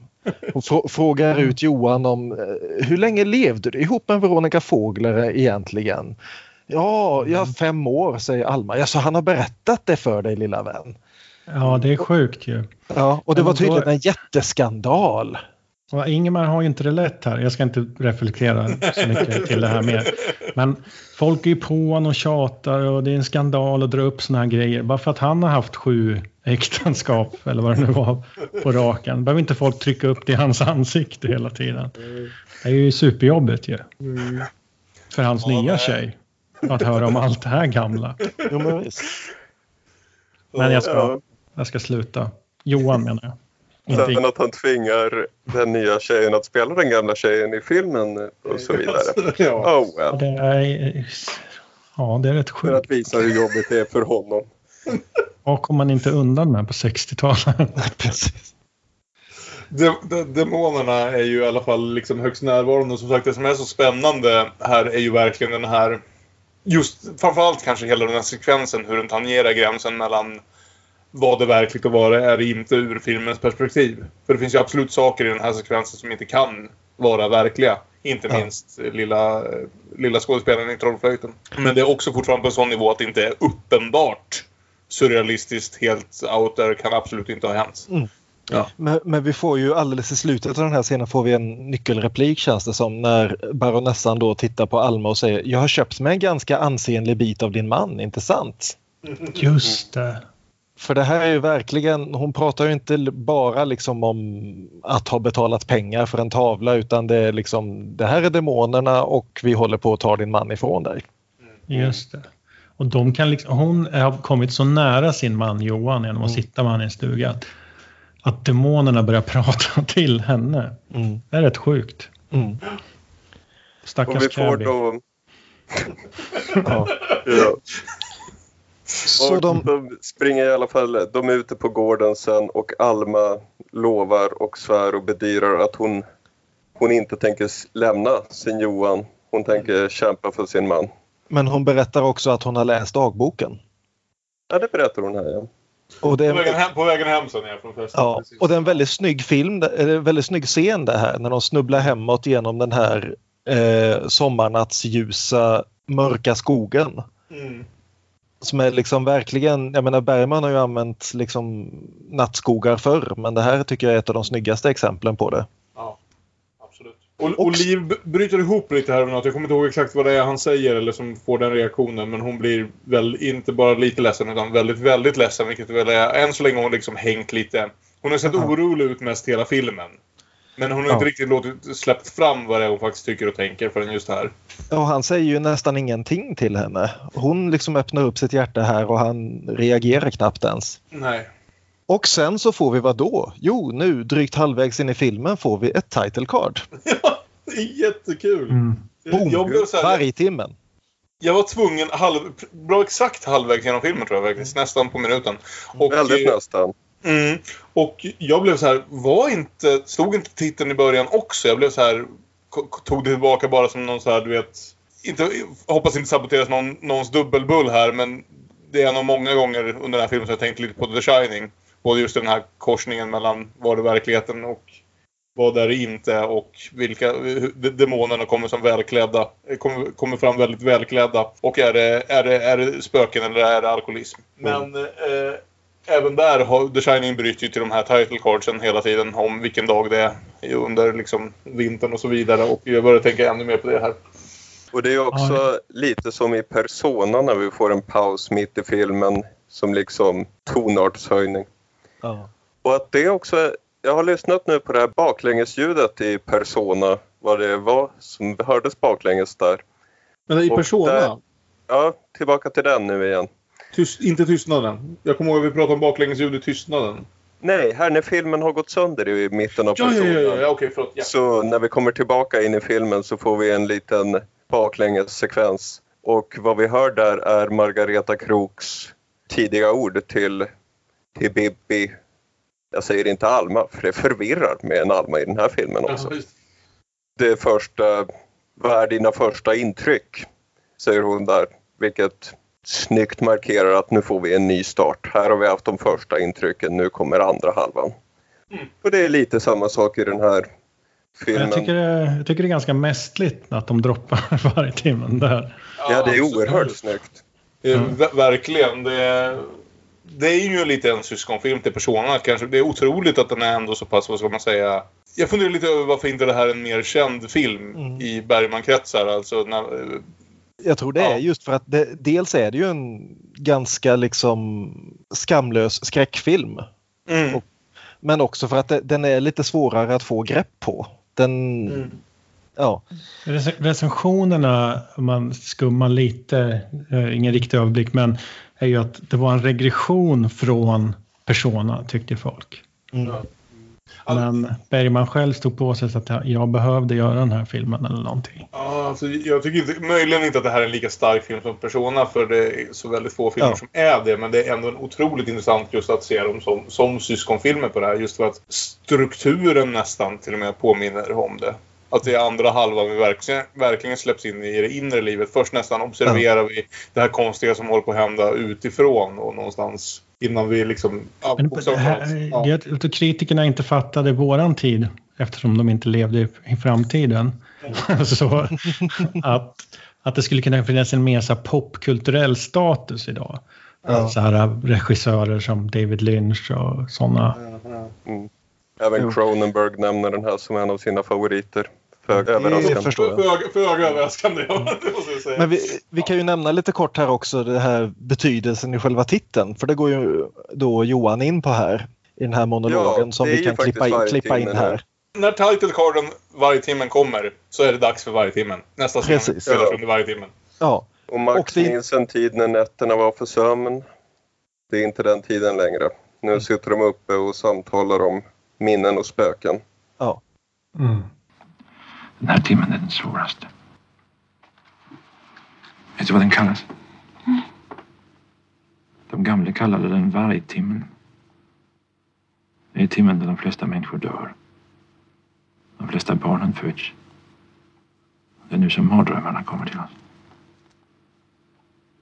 Och är vi vakna Så är vi rädda. så är vi rädda. Och det intressanta här är ju att Bergman, det, det är samma sak som en del annat han har gjort ibland, att han påstår att han lutar sig på en gammal sägen och lite allt möjligt. Det här Ja. uttrycket har han ju faktiskt hittat på själv. Ja, han påstår ju att han har, har tagit i någon, att han läste det på latin först och sen Ja. har han tagit det. Men ingen har ju lyckats kunna spåra uttrycket varje timme förutom till Bergman. Ja, precis. Och det här är ju faktiskt någonting som har, även om det inte är på alla läppar, så har du ändå liksom kommit in i svenska språket. Så det är ju intressant att det, det är just från den här filmen det kommer ifrån. Så lite, lite rötter har den ändå liksom. Jo, och att det verkar finnas, enligt quote Wikipedia, en vetenskaplig koppling kring vargtimmen. Mm. Att man ser demoner mellan klockan tre och fyra, eller Ja. fyra och fem. Inte Så att man det- ser demoner, men att kroppen är som i djupast sömn då om man följer solklockan. Ja. Som mest nedstängd, som mest kall. Precis. Puls. Och Och vi det, kan ju det, avslöja för lyssnarna att som en metodpodd så spelar vi också in det här mellan tre och fyra på natten. Yes. Ifall vi gäspar. Vet ni vad det beror på? Och vi kan ju nämna då också att det här är ju i så fall troligtvis det enda ord påhittat av Ingmar Bergman som faktiskt hittat sin väg in i SAOL. Så, ja. Ja. Men nu kommer vi i alla fall till den kanske hemsk, hemskaste scenen i hela jävla filmen. Ja.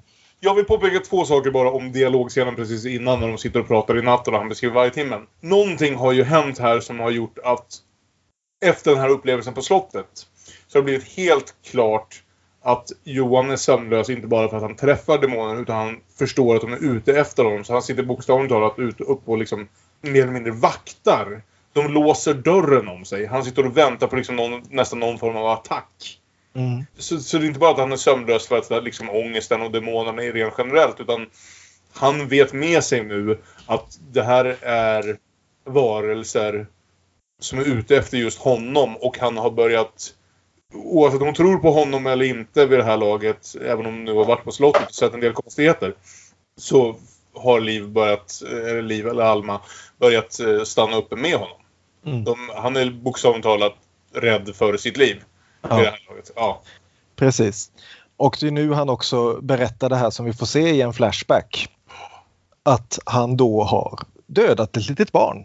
Ja, han säger till Alma, minns du den där gången jag kom hem med ett ormbett? Det var inte ett ormbett. Jag dödade ett barn. Hela den här scenen, det, det liksom här sitter ju någonstans en, okej inte jätteung men ändå ganska ung David Lynch och liksom verkligen antecknar så pennan glöder. Mm.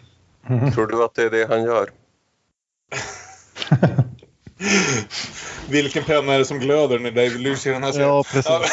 Apropå... Ja, Hur ska han annars se och anteckna i biomörkret om inte pennan glöder? Ja.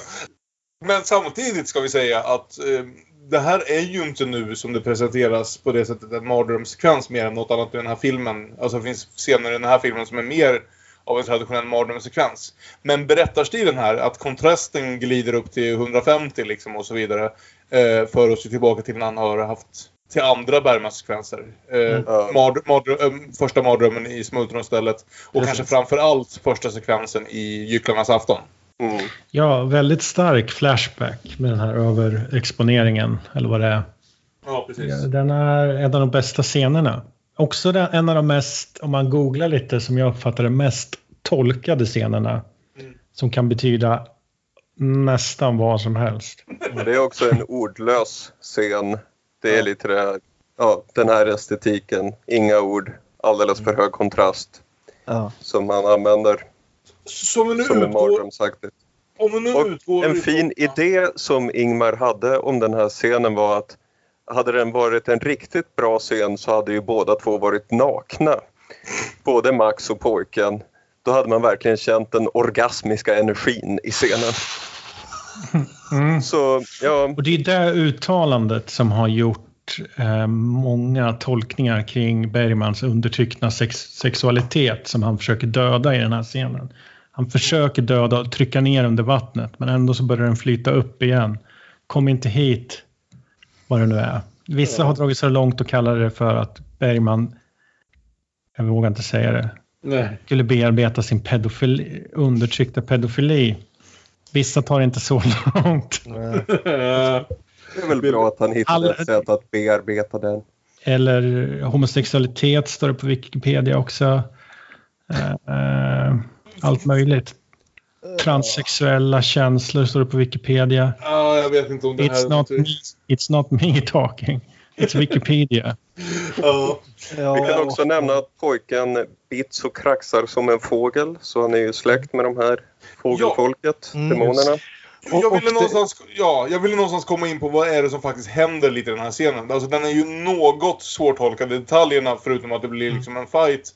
För om vi ska tolka det här som i någonting som faktiskt händer, inte en drömsekvens. Alltså någonting som händer inom filmens värld. Så är det faktiskt som händer. Varför äh, försöker pojken stjäla någonting av honom?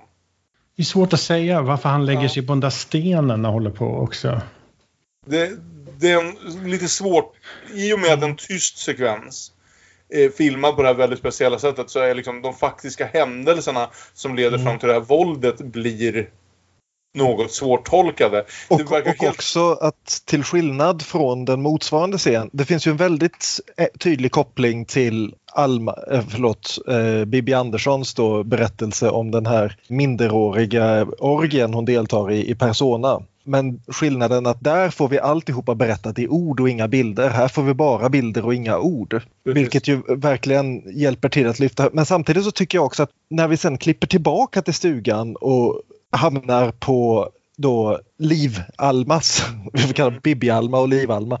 Eh, här har du några dansband att starta. Men, eh, Liv-Almas ansikte som bara sitter och stirrar på honom naturligtvis därför att hennes make har just liksom erkänt att han mördade ett barn Ja. för ett par år sedan. Och det, är liksom, där blir det, det blir ointressant ifall det faktiskt hände i verkligheten för oavsett vilket så är det liksom okej, det är här vi är nu i vårt förhållande. Vänta, för ett par år sedan, får jag, får, får jag fråga här, jag kommer inte ihåg om man någonsin sätter en tid på det. Jag föreställer mig det så här.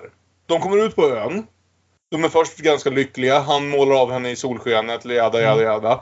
Helt plötsligt ändras allting och jag tänker att det är där den här scenen kommer.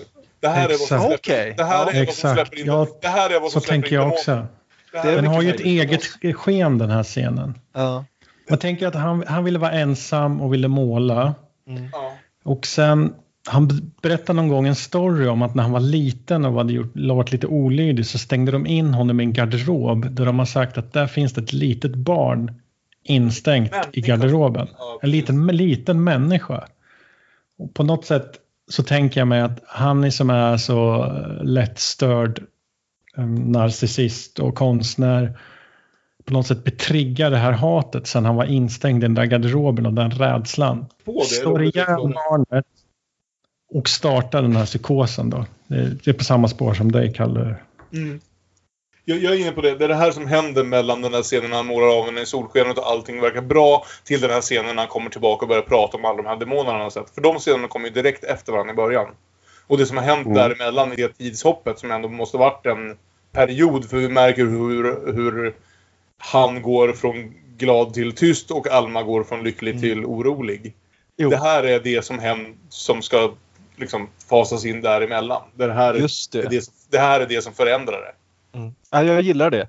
Men, men för samtidigt så är det ju liksom det som nästan gör den här scenen tycker jag är just den här klippningen tillbaka till Liv Ullmann. Mm. Som har den liksom mest, kanske mest realistiska reaktionen som någon har på någonting i den här filmen. Liksom att Okej. ja! det är liksom den, den rena chocken där liksom att är du så jävla långt gången? Ja. Ja. Just då så bankar ju på dörren. För just det här som du beskrev förut Kalle, att han sitter ju där och är liv, verkligen är rädd för sitt liv. För att hålla demonerna borta. Och vad händer då? Jo, en av demonerna knackar på dörren och kommer lugnt in. Mm. Det är då kuratorn. Den, ständigt denne kurator, han som antagligen är homosexuell och är den minst farliga av dem. Som bjuder in dem på en ny fest. Vilket är saker man, saker man gör klockan fem på morgonen på landet tydligen. Och, en annan handling som man inte gör sådär jätteofta, tänker jag mig, i det svenska vardagslivet. Passa på att lämna över en Chekhovs pistol. Ja. Det är första gången en demon kommer in i hemmet väl? Inne i. Ja. Ja. Mm. Nej, man När de just har sagt att dörren är låst, dubbelt låst. Demonen har inga problem med det. Nej. Nej.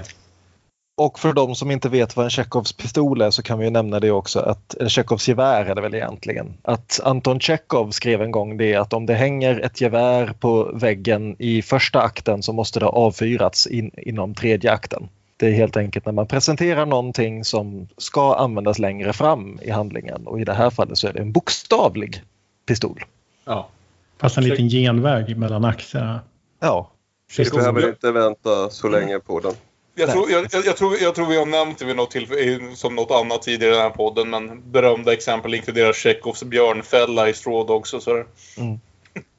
Tjechovs indiankniv i fängelse. Så var det! Ja. Eh, så naturligtvis när han har gått igen så börjar ju Alma kräva svar av Johan. Specifikt då om vad som hände mellan honom och fåglerskan. För fåglerskan ska komma på festen, Mm. har kuratorn berättat. Precis. Och det är ju intressant återigen det här namnet fåglar som dyker upp så många gånger. I, i, det här, I den här filmen dyker det upp tillsammans med en väldig massa fåglar just specifikt. Exakt. I en film som utspelar sig i Tyskland till på köpet. Aron, hur, hur slog det här, allt det här an hos dig? Den människa jag känner som mest hatar fåglar. Det är en skräckfilm. Ja, det är därför du har upptäckt fågeltemat så tydligt. Och nu är det liksom Bergman bibelstudenten här lite grann. Att han låter då Johan säga att vi uppfyllde bibelns ord om att bli ett kött. Mm. Och Vilket det här är också ju då- någonting vi kommer att komma tillbaka till. Ja, och det tydligt. kopplar ju också tillbaka till det här som Alma säger i början av filmen att när några lever tillsammans länge så får de samma uttryck. Mm. Därför att här så tar hon ju det här på, jag ska inte säga helt fel sätt för det kanske är precis så här han menar. Men hon tar det inte på ett sätt som uppmuntrar till större harmoni i det här förhållandet. Nej. Nämligen att hon kontrasterar ju då med det han alltid har sagt om henne. Att han uppskattar henne för att hon är sin egen människa. Du sa en gång att det fina med mig var att Gud hade gjort mig i ett stycke. Att jag hade hela tankar och hela känslor. Du sa att det var viktigt att det fanns människor som jag. Jag tyckte det låter så fint. Jag blev så lycklig. Jag hade fel. Och hon blir ju asförbannad. Hon har en del att bli förbannad över vid det här Mm. laget kan jag känna. Det har hänt en Ja. del skit på sistone. Jo, det kan man ju lugnt säga. Så, jo. Hur mycket skulle ni säga att hon är en enabler i hans galenskap? Som inte bara ringer efter en läkare eller? Det är väl ungefär här hon börjar överväga att sluta vara det om man säger. Hon säger ju till och med rakt ut, tror du jag vill stanna här och kanske bli ihjälslagen? Ja. Just det. Mm. För nu börjar hon ju faktiskt bli på fullt allvar rädd, inte bara för hur sjuk han är utan verkligen rädd för att det här kommer att sluta väldigt, väldigt illa. Precis. Är ju inte bara längre heller rädd för... och Hon, vi vet inte riktigt i vilken mån hon tror på hans rädsla för de här andra demonerna. Om hon ens tror att de är demoner eller att, att de är bara jävligt jobbiga människor att ha en fest med. Men, men vid det här laget börjar hon även, tror jag, känna att hon borde vara rädd för honom också. Rädd för sin egen skull från honom. Precis. Eh, och det är, det är en helt fantastisk liten monolog hon får här faktiskt. Jag förstår ingenting. Jag förstår inte dig. Du är bara rädd. Jag tror jag vill stanna här och kanske bli ihjälslagen? Tror du jag vill se var du löper efter den här kvinnan, talar med dine spöken, värger mig hela tiden? Tror du jag vill det? Jag är kvar. Vi snackade alldeles för lite tycker jag om vad Liv Ullmann gjorde i Persona för vi var så fascinerade av vad Bibi Andersson gjorde. Mm. Men hon bär ju den här filmen något så fantastiskt. Ja. Mm. Utan att få så tydliga, något tydligt ark direkt. Hon är mer, ja, det är lite bak till kanterna. Och ja, det kommer ju att sluta så också. Ja. Och Men ja, ungefär... Johan lockas inte alls av den här idén att sitta och prata om sina synder. Så han plockar ju fram pistolen. Han har ju precis blivit lockad om att, träffa sin älskare igen. Hon är på ön som av en Ja. slump. Precis. Jag gillar ett sneaky move när han ska skjuta henne. Nu går du bort till dörren. Nu går du ut genom dörren. Nu går du ner för trappan. Det är inte mörkt längre, du ser Han berättar för kameran att hon går. Just det. Så det, han säger inte till henne utan han berättar vad han ser hända medan vi inte ser det. Det är Mm. återigen den här leken med vad kameran ser och vad kameran inte ser. Just det, just det. Och sen när han skjuter så hör vi inte faktiskt skotten utan det vi hör är liksom en orkester som kör sån här klassiska psycho. Wing, wing, Och sen reser han sig upp och förirrar sig in i slottet via drömlogik. Ja, för nu är Går vi till ju... slottet, men var är festen? Precis. Så det svänger inte på slottet, Aron. För att... Nej, det svänger inte. Var är Alice Babs? Men Veronica ska vara där i alla fall. Tänk om han hade lyckats få casta Alice Babs i den här filmen. Alltså fatta vilken kupp! Casta Alice Babs som baronessan här. Det hade ju varit så perfekt. Ja. Diverse figurer leder honom mot Veronica. Vi får träffa demongalleriet igen. Mm. Och det här Erland Josefsson går i taket av avundsjuka. Ja, Och för det, han det är så också... fantastiskt. Ja. Hela, hela den här liksom, det, det är skuggor, det är korpar som flaxar, det är tomma rum, det är... Ja. Uff. Ja. Det, det är mycket bilder som liksom sticker ut. Det är ju en sekvens av... eh, nu är vi ju helt inne i surrealismen på ett sätt vi inte har varit. Vi har tangerat den mycket tidigare. Liksom konstiga saker har hänt här och där. Ingenting förutom hon som påstås vara 217 år gammal har väl egentligen varit och den lille mannen i Dockteatern har varit direkt omöjligt. Nu är vi ju långt inne i Ja. en annan värld. Och det här är ju, för mig är det den starkaste biten av filmen vi får nu också. Mm. Och vi får Naima Wifstrand som till slut tar av sig sin hatt. Mm. Och sen också tar av sig sitt ansikte för att avslöja masken därunder. Och Gertrud Frids eh, svar på det här, det är väldigt roligt. Det luktar verkligen klister. Fast hon påstår att allsammans är syntetiskt. Men vanligt bondklister, det är vad det är. Mig lurar hon inte. Naima Wifstrand tar av sig ansiktet och masken därunder och det är ju väldigt suggestivt tematiskt också. Och ja, i en persona kan man tänka på hur Bibi-Alma, om vi läser Alma som själen under personan som i slutändan visar sig bara vara ytterligare en roll. En av tusen möjliga läsningar av persona. Det är masken under allt. Det spännande här är ju att ja, Georg Rydeberg kommer Lindhorst kommer och ska ge Max en ma- mask. Max mask. Precis. Han skrattar som en korp först ska vi säga, för han är ju fågelmannen. Absolut. Och sen så makear han Max helt enkelt. Han ger Max en makeover. Ja, en clownsminkning Mm. och en elegant morgonrock på det.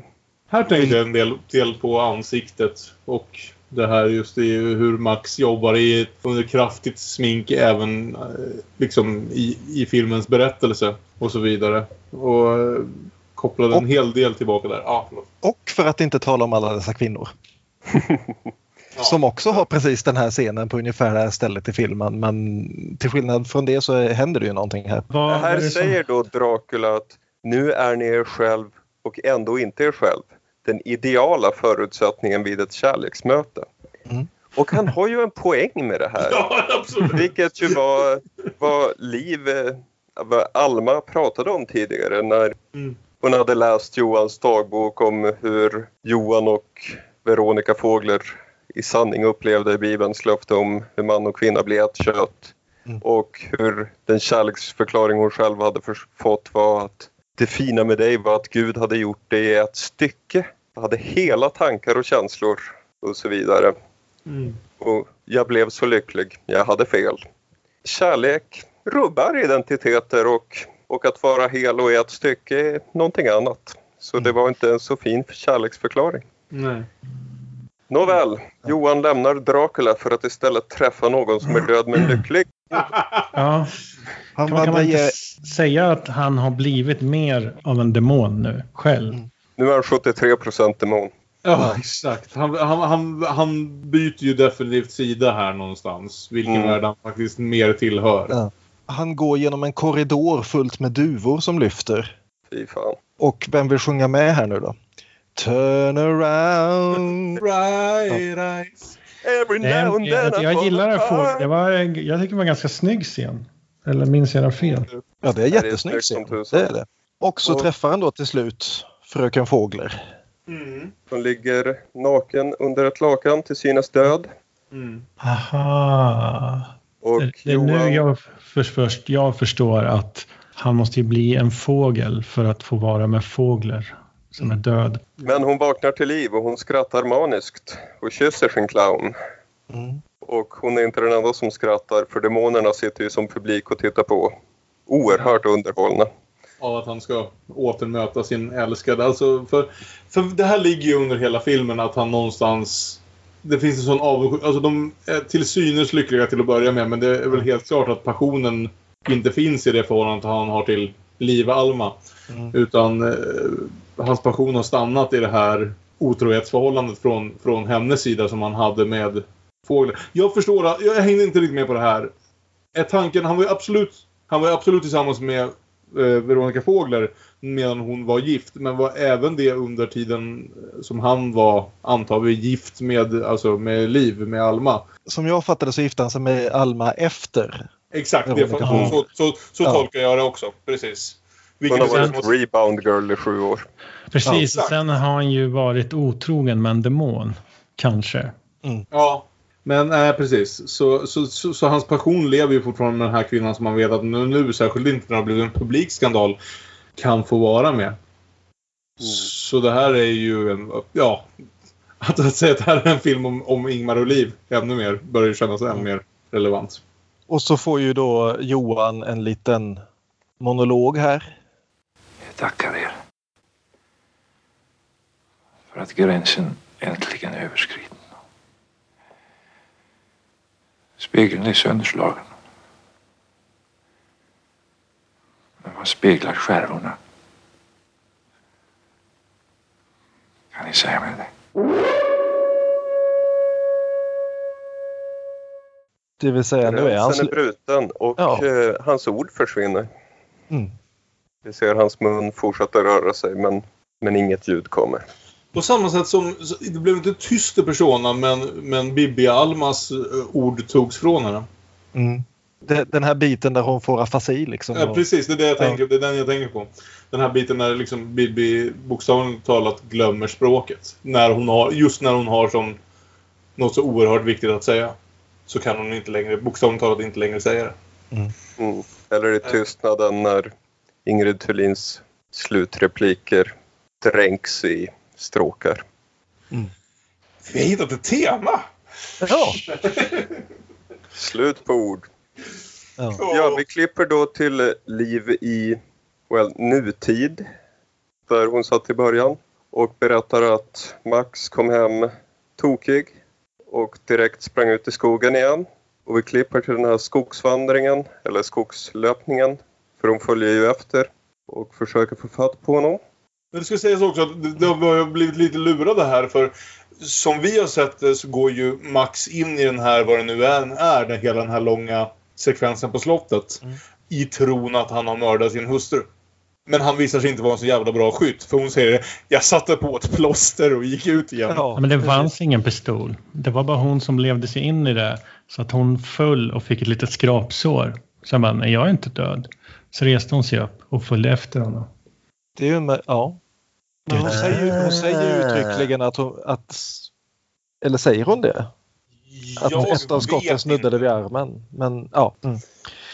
Men så det som hon såg hända när han irrade runt i slottet det är ju att han ganska snart kom tillbaka till stugan. Hon gömde sig och han satt i flera timmar och skrev i dagboken och sen försvann han ut i skogen. Just det, så han skrev bara det där Ja, precis. storyn om slottet. Det måste ju ha varit det som hänt, eller hur? Det är därför Alma berättar den här historien. Hur hon vet sakerna som händer i slottet är att han sitter där i flera timmar och skriver ner det. Jag kopplade inte det förrän just nu, Ja. men naturligtvis. Ja. Men, men det som sen händer när hon ger sig ut i skogen efter honom igen är att hon tror sig ha hittat honom och det enda hon ser är baronen. Ja, eh, Johan försvinner helt plötsligt ur hennes armar. Det var inget där och istället är Erland där och förklarar käckt hur läget ligger till. Och hon ser att Johan en bit bort, alldeles för långt bort. Han tillhör fåglarna nu. Mm. Imbanderdemonen. Ja, snyggt. Snyggt. Everybody knows that the bird is a word. Och, Han flög iväg. och Dracula återvänder under den mest Dracula-aktiga... Nu är det inte längre ens liksom 1931 eh, Bela Lugosi är Dracula. Nu är det ju Ed Wood Bela Lugosi här. I, i ljussättningen och så vidare. Ljuset ligger direkt på. Allting är liksom nästan plan 9. Men mycket snyggare. Men det, är så, alltså, det var så otroligt likt ibland. Alltså just det är den här äldre mannen som bär en sån otrolig likhet till Bela Lugosi. Men mer läskigt än skrattretande. Mm. Jo. Jo, nej men hela den här scenen är ju något så fantastiskt kuslig. Ja. Och det är här man också märker varför Bergman föredrar att jobba i svartvitt. För de liksom, den stämningen han bygger upp här är ju, ja. Mm. Jag har en teori som, som jag vill att vi undersöker lite grann. Det här kan klippas ut ur avsnittet. Men det ska bli intressant att se. Vi har haft verkligen jublat över fotot känns som i stort sett alla de här filmerna. Och jag vill säga att med undantag för möjligen Vissningar och rop på Fanny och Alexander så eh, jag ser inte att fotot blir dåligt men jag säger att det blir mindre dominant nu när han Mm. börjar jobba i färg. Det blir mindre av en, av en effekt.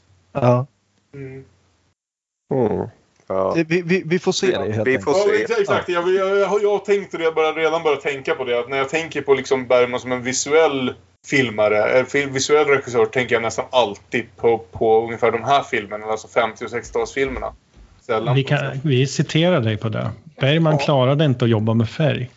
Ja, alltså han har försökt en gång och han sabbade helt. Så, men ja, vi får se. Så hittills 1968 så har han gjort två färgfilmsförsök. Den ena är för att inte tala om alla dessa kvinnor och den andra är Daniel och vi har precis sågat bägge två. Ja, precis. Så han är 0 for 2 när det gäller färgfilmer just nu. En passion om två veckor. Välkommen tillbaka. Ja. Men så här klipper vi då helt enkelt tillbaka till nutid igen. Mm. Och eh, Alma som sitter ner med den namnlösa filmskaparen och får en sista monolog. Där de åter kommer tillbaka till det här om hur Ja. Man blir som man umgås. man Jo. blir som Var det därför som hon började se Människoätarna? Älskade hon Johan för mycket eller för lite? Enbart frågor kvar. Ja. Eller Och- förstod hon inte honom Ja. någon gång? Förstod hon aldrig det stora geniet? Kunde hon inte leva upp till hans hjärnkapacitet som han besatt? Precis. Nej, Ja. vad var det du hette? Nej, Cabby. Du gjorde inte det. kunde den goda kvinnan inte tämja den plågade mannen. Nej. Och så, Han var för smart. ja. Och så, och så tycker jag väldigt intressant här att han väljer att klippa precis mitt i en mening. Så många frågor. I- Ibland vet man varken ut eller in och man blir alldeles... Och där Mm. slutar filmen. Han gör ju så i Mm. början också. Just det. Sen så klipper vi då i, eh, över till den här bortklippta epilogen. Finns det en bortklippt epilog också? Ja, precis.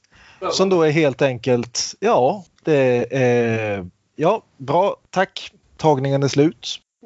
Eh, alla börjar packa ihop.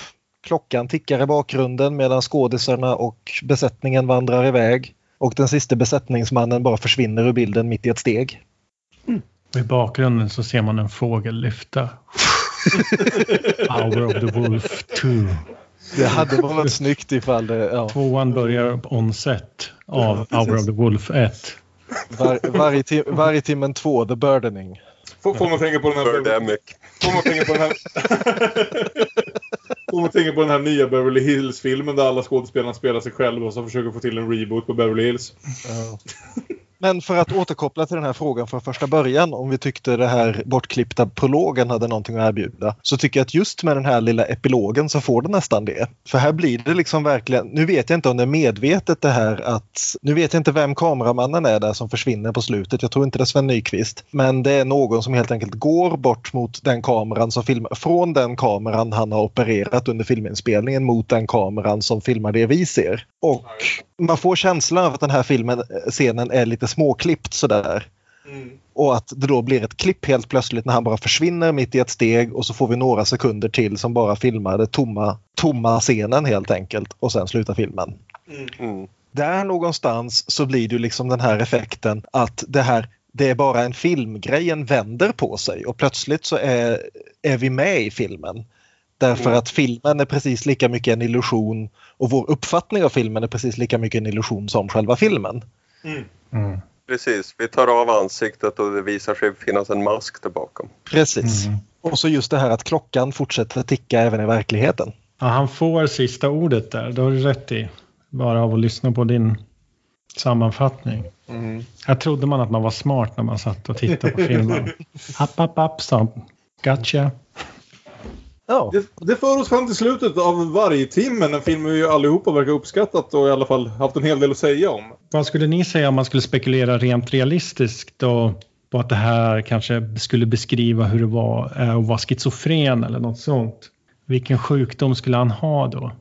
Det är ju i sådana fall, alltså den här, det är alltid lite problematiskt någonstans. Kanske särskilt på den här tiden. Just allt det här att det är så lätt att gå till att, att börja diskutera mentala sjukdomar som någon liksom, basis för skräck och liknande och sådär. Han har ju hanterat sånt här, vad ska vi säga, med lite mer lite närmare verkligheten i saker som Så som min spegel, som ju bokstavligt talat är en film om, om liksom, att vara mentalt sjuk. Ja, det är ju lite, det är lite tråkigt. Och, men jag gillar att ha såna här tråkiga teorier och påhitt. Men visst Som- finns det ett släktskap mellan Johan i den här filmen och Karin vill jag säga att hon hette i Så som i en spegel, Harriet. Det, det finns det ju absolut. Samtidigt så är ju då idén om att, att de verkar dela den här illusionen i sådana fall. Om det bara finns i hans sinne så finns det ju också i, i hennes, i, i Liv Almas sinne. Jo, men också det här att här smälter, till skillnad från vad han väldigt medvetet inte gjorde i Så som i en spegel så smälter han ihop i så fall mentala sjukdomen med det konstnärliga skapandet i den här filmen. Ja, men dels det precis. och dels att han gör det mycket mer subjektivt. I Så som i en spegel får vi ju aldrig se det Harriet Anderssons karaktär ser. Vi får bara se henne reagera på det. Medan här så släpps vi ju faktiskt in hela tiden i hans POV. Ja, men precis. Jag, jag, vet, temat är ju att han offrar sig, eller jag vet inte om det är temat, men han offrar sig väldigt hårt för konsten och blir galen. Han, han är uppe på vargtimmen och skriver och man, får mycket konst, man får mycket kreativa idéer. Under vargtimmen så stod det ju att melatoninnivån är som högast i blodet och bla bla bla. Det är klart man kan hålla på och få så här suggestiva undermedvetna idéer, vara kreativ. Så han missbrukat det, Bergman, varje natt. Slut börjar han sakta bli galen. För det här har ju genererat hans karriär, pengar. Vart får du allt ifrån? Jo, jag är uppe på natten på, var- på varje timme och skriver. Ha, ha ont i magen och äter Mariekex. Ja, precis. Men han kanske inte höll på med droger. Det kanske var, inte fanns i hans värld. Så han fick ta den här vägen. Det är faktiskt ganska intressant om man jämför med många andra, om vi så vill, demonregissörer som vi ibland har diskuterat in här. Vi har ju aldrig hört, när vi har liksom dykt in lite grann i Bergmans privatliv, man hör ju aldrig särskilt mycket om vare sig så att säga sprit eller droger som man hör många andra demonregissörer. Bland annat just därför att han helt enkelt var så, rent fysiskt så jävla dålig i magen. Bergman var inte en människa som, som kunde hantera mycket mat eller dryck av något slag knappt. Och definitivt inte de här starkare sorterna. Han är, sån en, han är väl en sån envis person som gör han till ett geni. Spo, nu vill jag att alla om det här är med i podden vet att jag inte vet någonting om Bergman och de andra har tittat på massor av filmer med Bergman. Men det, det känns som en envis person som äter sönder sin mage. Du behöver, inte, behöver kanske inte äta det här. Eller, jo, jo. Du kanske ska vila ett tag och inte göra någon mer film. På ett, jo, jo, Det enda som är konstant är tvånget. Exakt. Det känns som det. För alltså, snacka om en arbetsnarkomani. Det är väl det. Alltså, eh, en, ett konstant vad ska jag säga, flow av såväl att behöva göra någonting kreativt samt kvinnor är väl det som vi, som vi märker hos Ingmar. Snarare än liksom sprit eller droger eller några andra behov. Kvinnor och att eh, konstant arbeta kreativt verkar ju varit de två sakerna. Det är ett tvång, till skillnad från Mozart som kunde leka fram storverk på beställning. Bergman kunde leka fram BRIS-reklam på beställning. Och, och djävulens öga som vi har... Hur många stora manliga genier har vi gått miste om tack vare Losek? Många. Tack och lov. Det är ju slut, sägs det ju, på det manliga geniet. Only. Ja, men det kanske avslutar vår diskussion om varje timme. Helt klart en film som vi allihopa hade ganska mycket att få ut oss kring. Har någon några avslutande ord eller känner vi oss klara? Jag vill säga att eh, enligt Svenska Mad så eh, fick Bergman idén om vargtimmen från ett... Jag tog inte upp det här förut för jag vet inte hur korrekt Svenska Mad är. Det, det brukar inte dyka upp i hänvisningar i vetenskapliga verk. Jo, ja, ibland är Men- det källhänvisning. Men Mm. Men de hävdar i alla fall att det han har fått vargtimmen ifrån är just det passet mellan tre och fem på skepp förr i världen som kallades för Hundvakten. Men Hundvakten var en för jävla dålig filmtitel. ja, men jag köper det. Ja, med det sagt om det så för vi oss väl in till vårt avslutande segment. Det som vi brukar kalla, Aron, vad var det nu då? Dubbelbull, dubbelspel, parhäst, filmfest. Bang, bang, dubbelbull. Det här är ju den del av programmet där vi alla väljer varsin film som vi tycker att det skulle gå bra att para ihop varje timmen med. Och vi börjar väl hos vår gäst den här veckan. Dan, vad, vilken film tycker du skulle passa fint Tackar. att se tillsammans med varje timmen? Eh, Jag vet inte, men inför det här så försökte jag ju googla lite som man gör nu för tiden. Mm, och då så försökte jag se kopplingar med Lynch och vilken film han hade, han hyllat. Han hade hyllat Persona och massa sånt. Men den här också. Men då, då kom jag till en Q&A med David Lynch och då var det en av frågorna från publiken var eh, har du medvetet gjort att slutet på Mul- Mulholland Drive är precis likadant som Hour of the Wolf? eh, eh, vilket David Lynch svarade att jag älskar Hour of the Wolf, men jag kommer inte ihåg slutet. Så man kan kanske kolla på Mulholland Drive tillsammans med Vargtimmen. Då. Ja, och det är så kul för att det, det avsnittet har inte släppts än så du inte kunde höra det. Men Mulholland Drive var Björns val i det här segmentet förra veckan med Persona. Så Ja, okej. Det stämmer. Ja, men jag tycker det är intressant. Jag tycker det är intressant Mm. ändå att det liksom bryggar släktskapet mellan Persona och Vargtimmen ytterligare lite. Ja, precis. Jag måste gå tillbaka och kolla på Persona nu. Och Mulholland Drive. Ja. Mulholland Drive, andra veckan på raken. Nu Mm. får se hur länge vi håller i det här. Jag gillar, gillar tanken på att någon, någon, någon rekommenderar Mulholland Drive varje vecka. Helt bra. Eh, ja, men vi går vidare. Aron, vad har du att rekommendera att man ser tillsammans med Vargtimmen? Ja, egentligen är det en novell som jag kommer att tänka på. Och det var ju hur i Stimulantia gjorde Gustav Molander en Guy de Maupassant historia. Så jag kom att tänka på Guy de Maupassants novell Le Orla. Mm. Engelsk titel The Horla. Antagligen Horlan på svenska. Precis. Det är en novell från 1887 och där har vi återigen historien om en man som, eh, ja, hans förstånd räcker inte till riktigt när han konfronteras med en demon, Hårlan. Och det är också i dagboksform, vilket ju fin koppling till vargtimmen. Mm. Men vi satsar ju på filmer här så jag var ju tvungen att kolla vad det fanns för filmatiseringar. Och det fanns en hel del kortfilmer mest, lämpligt nog. Det fanns också en med Vincent Price som tydligen kokade ihop flera Maupassant-noveller. Diary of a Madman eller något sånt, men den har jag inte sett. Men Vincent Price 1963, det är ju Det kan ju inte vara dåligt. Han, han gillade att göra filmer baserat på klassisk litteratur vid det laget. Men jag hittade i alla fall på Youtube eh, från 2013 en dockanimerad sak som var rätt ball. 15 minuter lång. Eh, gjord av David Monero.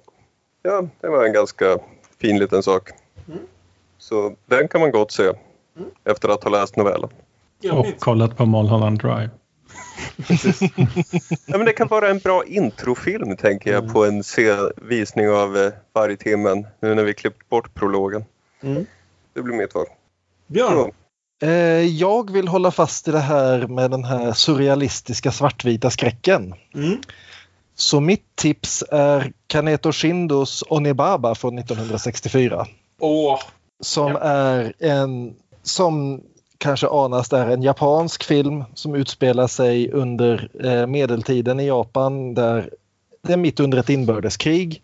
Två kvinnor håller på att lura in deserterande soldater i fällor och slå ihjäl dem för att ta över, ja, vad de än bär på sig. För det här är liksom den sortens krig där alla måste kämpa för att överleva från dag till dag. Och en dag så råkar de sno åt sig en mask som man inte bör sätta på sig. Eh, och den här filmen är något av det både vackraste och kusligaste jag vet. Just det här vad man kan göra med svartvit film och nattfoto och lite väl placerade ljuskällor. Och det är en helt fantastisk film som alldeles för få människor har sett. Väldigt liten film så att säga, speciellt med, med tanke på att det är en krigsfilm. Det finns kanske ett halvdussin karaktärer i hela filmen. Men eh, oerhört snygg och oerhört kuslig och också en sån här film som slutar på ett sätt som gör att man inte riktigt får avsluta den och gå ifrån den utan den stannar kvar. Det, den, den ger ingen enkel upplösning. Eh, och man lämnas med lika många frågetecken som punkter. Lite i stil med hur, hur jag pratar om mina minnen av att ha sett Tystnad någon gång på 90-talet så märker jag att jag har lite liknande minnen av Onibaba. Att jag skulle aldrig ha kunnat beskriva någonting av handlingen för dig. Men jag har väldigt starka minnen av bara liksom stämningen och bilderna. Ja. Från att ha sett den någon gång på tidigt 2000-tal skulle jag kunna tänka mig. Mm. Ja. Eh, ja, eh, lite i stil med hur Aron spenderade en bra stund eh, i vårt avsnitt om alla dessa kvinnor för att prata om Det svänger på slottet bara för att sen inte välja den. Så så har jag ju redan nämnt vad som känns som kanske lite överdrivet eh, uppenbara kopplingar mellan den här och The Shining. Så jag rekommenderar The Shining utan att därför välja den om ni inte har sett den. Men jag tänkte lite mer på en film som jag dock bara kan rekommendera till 75% för jag tycker det är en 90, 90 minuter väldigt bra film följt av 30 minuter ganska Alltså ganska halvtafflig film på slutet. För den sån här film som bestämmer sig för att den måste knyta ihop de här trådarna som Bergman och Lynch till exempel bara bestämmer sig för att lämna hängandes till allas underhållning. Eh, och det är att jag tycker väldigt mycket om de första 75 procenten av Martin Scorseses Shutter Island. Också en film som tangerar den här gränsen mellan vad är verklighet, vad är dröm och, och surrealism. Eh, och som dessutom utspelar sig på en karg ö där Max von Sydow helt plötsligt dyker upp i en fåtölj halvvägs genom filmen och säger lite oroande saker. Ska säga som man så ofta säger att jag tycker boken är bättre framförallt för att boken hanterar det här ögonblicket som det brukar bli i sådana här liksom, vad ska man säga, filmer som måste avslöja vad fan det är egentligen som pågår mycket bättre i, i hur det är skrivet genom att komma tillbaka till vad de tidigare kapitlen har berättat och så vidare. När Martin Scorsese till slut måste dra, försöka dra ihop trådarna i sista halvtimmen av Shutter Island klarar han inte av att göra det utan att bokstavligen talat ta fram en svarta tavlan och en pekpinne. Aldrig ett gott tecken på, på en bra film. Men jag gillar verkligen de första 90 minuterna av Shutter Island innan man bör, behöver förklara saker. Och jag tycker att stämningen där ändå, just det här är vi i någons sinne just nu? Är vi i verkligheten? Vad är det som egentligen pågår? Och hela den stämningen tycker jag är otroligt väl uppbyggd. Och innan, innan det slutligen, tyvärr. Kraftigt. Jag rekommenderar du att man stänger av efter 90 minuter och låter den vara hängande själv? Grejen är det, jag älskade sista minuten. Den sista minuten är väldigt stark. Det är liksom 30 minuter där. Jag, tror, jag tycker att de där 30 kassa minuterna är lite värt det för precis vart han sen väljer att avsluta den. Han hittar precis rätt slutpunkt för den historien. Men det är den stund där när jag sitter och rullar tummarna och tänker att det här skulle Bergman gjort bättre. Nej, det tänkte jag nog inte, men... kan du göra en eh, Kalles cut på filmen? Precis, jag ska göra det någon gång där jag klipper bort alla jävla bokstavliga talat pekpinnar. jag, jag minns mest att det jag minns tydligast från den filmen det är att det finns en scen där Leo DiCaprio ska spöa upp Max von Sydow och jag blir, minns, men herregud han är över 80, akta lårbenshalsen, akta lårbenshalsen. det är sant. Ja. Ja, jag kan också rekommendera första säsongen av Game of Thrones där Max von Sydow är med. Nej, inte i första säsongen. Nej, han är inte med från den sjätte säsongen. Så jag vet ah, Okej då, okej. Avslöjad. han, han, han, är också med i en Star Wars-film. Ja. Ja, det, kanske ska jag en lista och lägga upp sen. Och i Exorcisten. ja, men du, det för oss fram till att... Eller, nej, det tar vi sen. Skitsamma. Nu ska vi avsluta. Spinna vidare på det. Ja, jag hade, jag hade en del att spinna vidare på. Saker Max von Sydow har varit med i. Mm. Följ, följ min egen lilla podcast som jag gör on the fly efter tio, tio filmer per avsnitt. Mm. Uh, det för oss ju fram till slutet på det här avsnittet om varje timmen och vi vill såklart extra tacka vår trevliga gäst Dan Brännvall. Tack för att du ville vara med. Tack själv, tack själva. Ni kan ju som alltid nå oss via sociala medier. Vi är att Damonpodden på Instagram och på Twitter. Damonpodden med Ä på Facebook. Man kan mejla oss på damonpodden gmail.com. Och ja, vi hoppas att ni har njutit av det här avsnittet och vill eh, lyssna igen nästa vecka när vi ska prata om Skammen från samma år som varje timmen, 1968. Vad ska du skapa för musik? På slutet kommer det komma ett specialkomponerat stycke av Aron Eriksson och Dan Brännvall som vi har gjort tillsammans ex exklusivt här till uh, vargtimmen. Tänk uh, J-pop och Lena PH. Jag tänkte sällan på något om, annat. Om ni, om ni två, om Dan Brännvall från den svenska björnstammen och Aron Eriksson från Run Devil Run gör ett samarbete som låter som Lena PH och handlar om vargtimmen.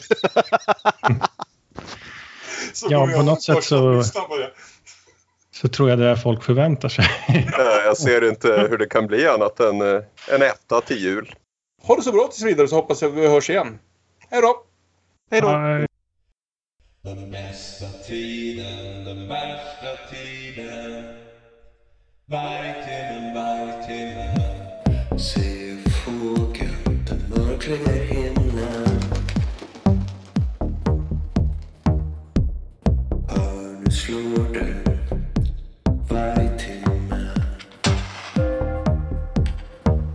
fanns en tid när nätterna var till för sömn. Den bästa tiden, den värsta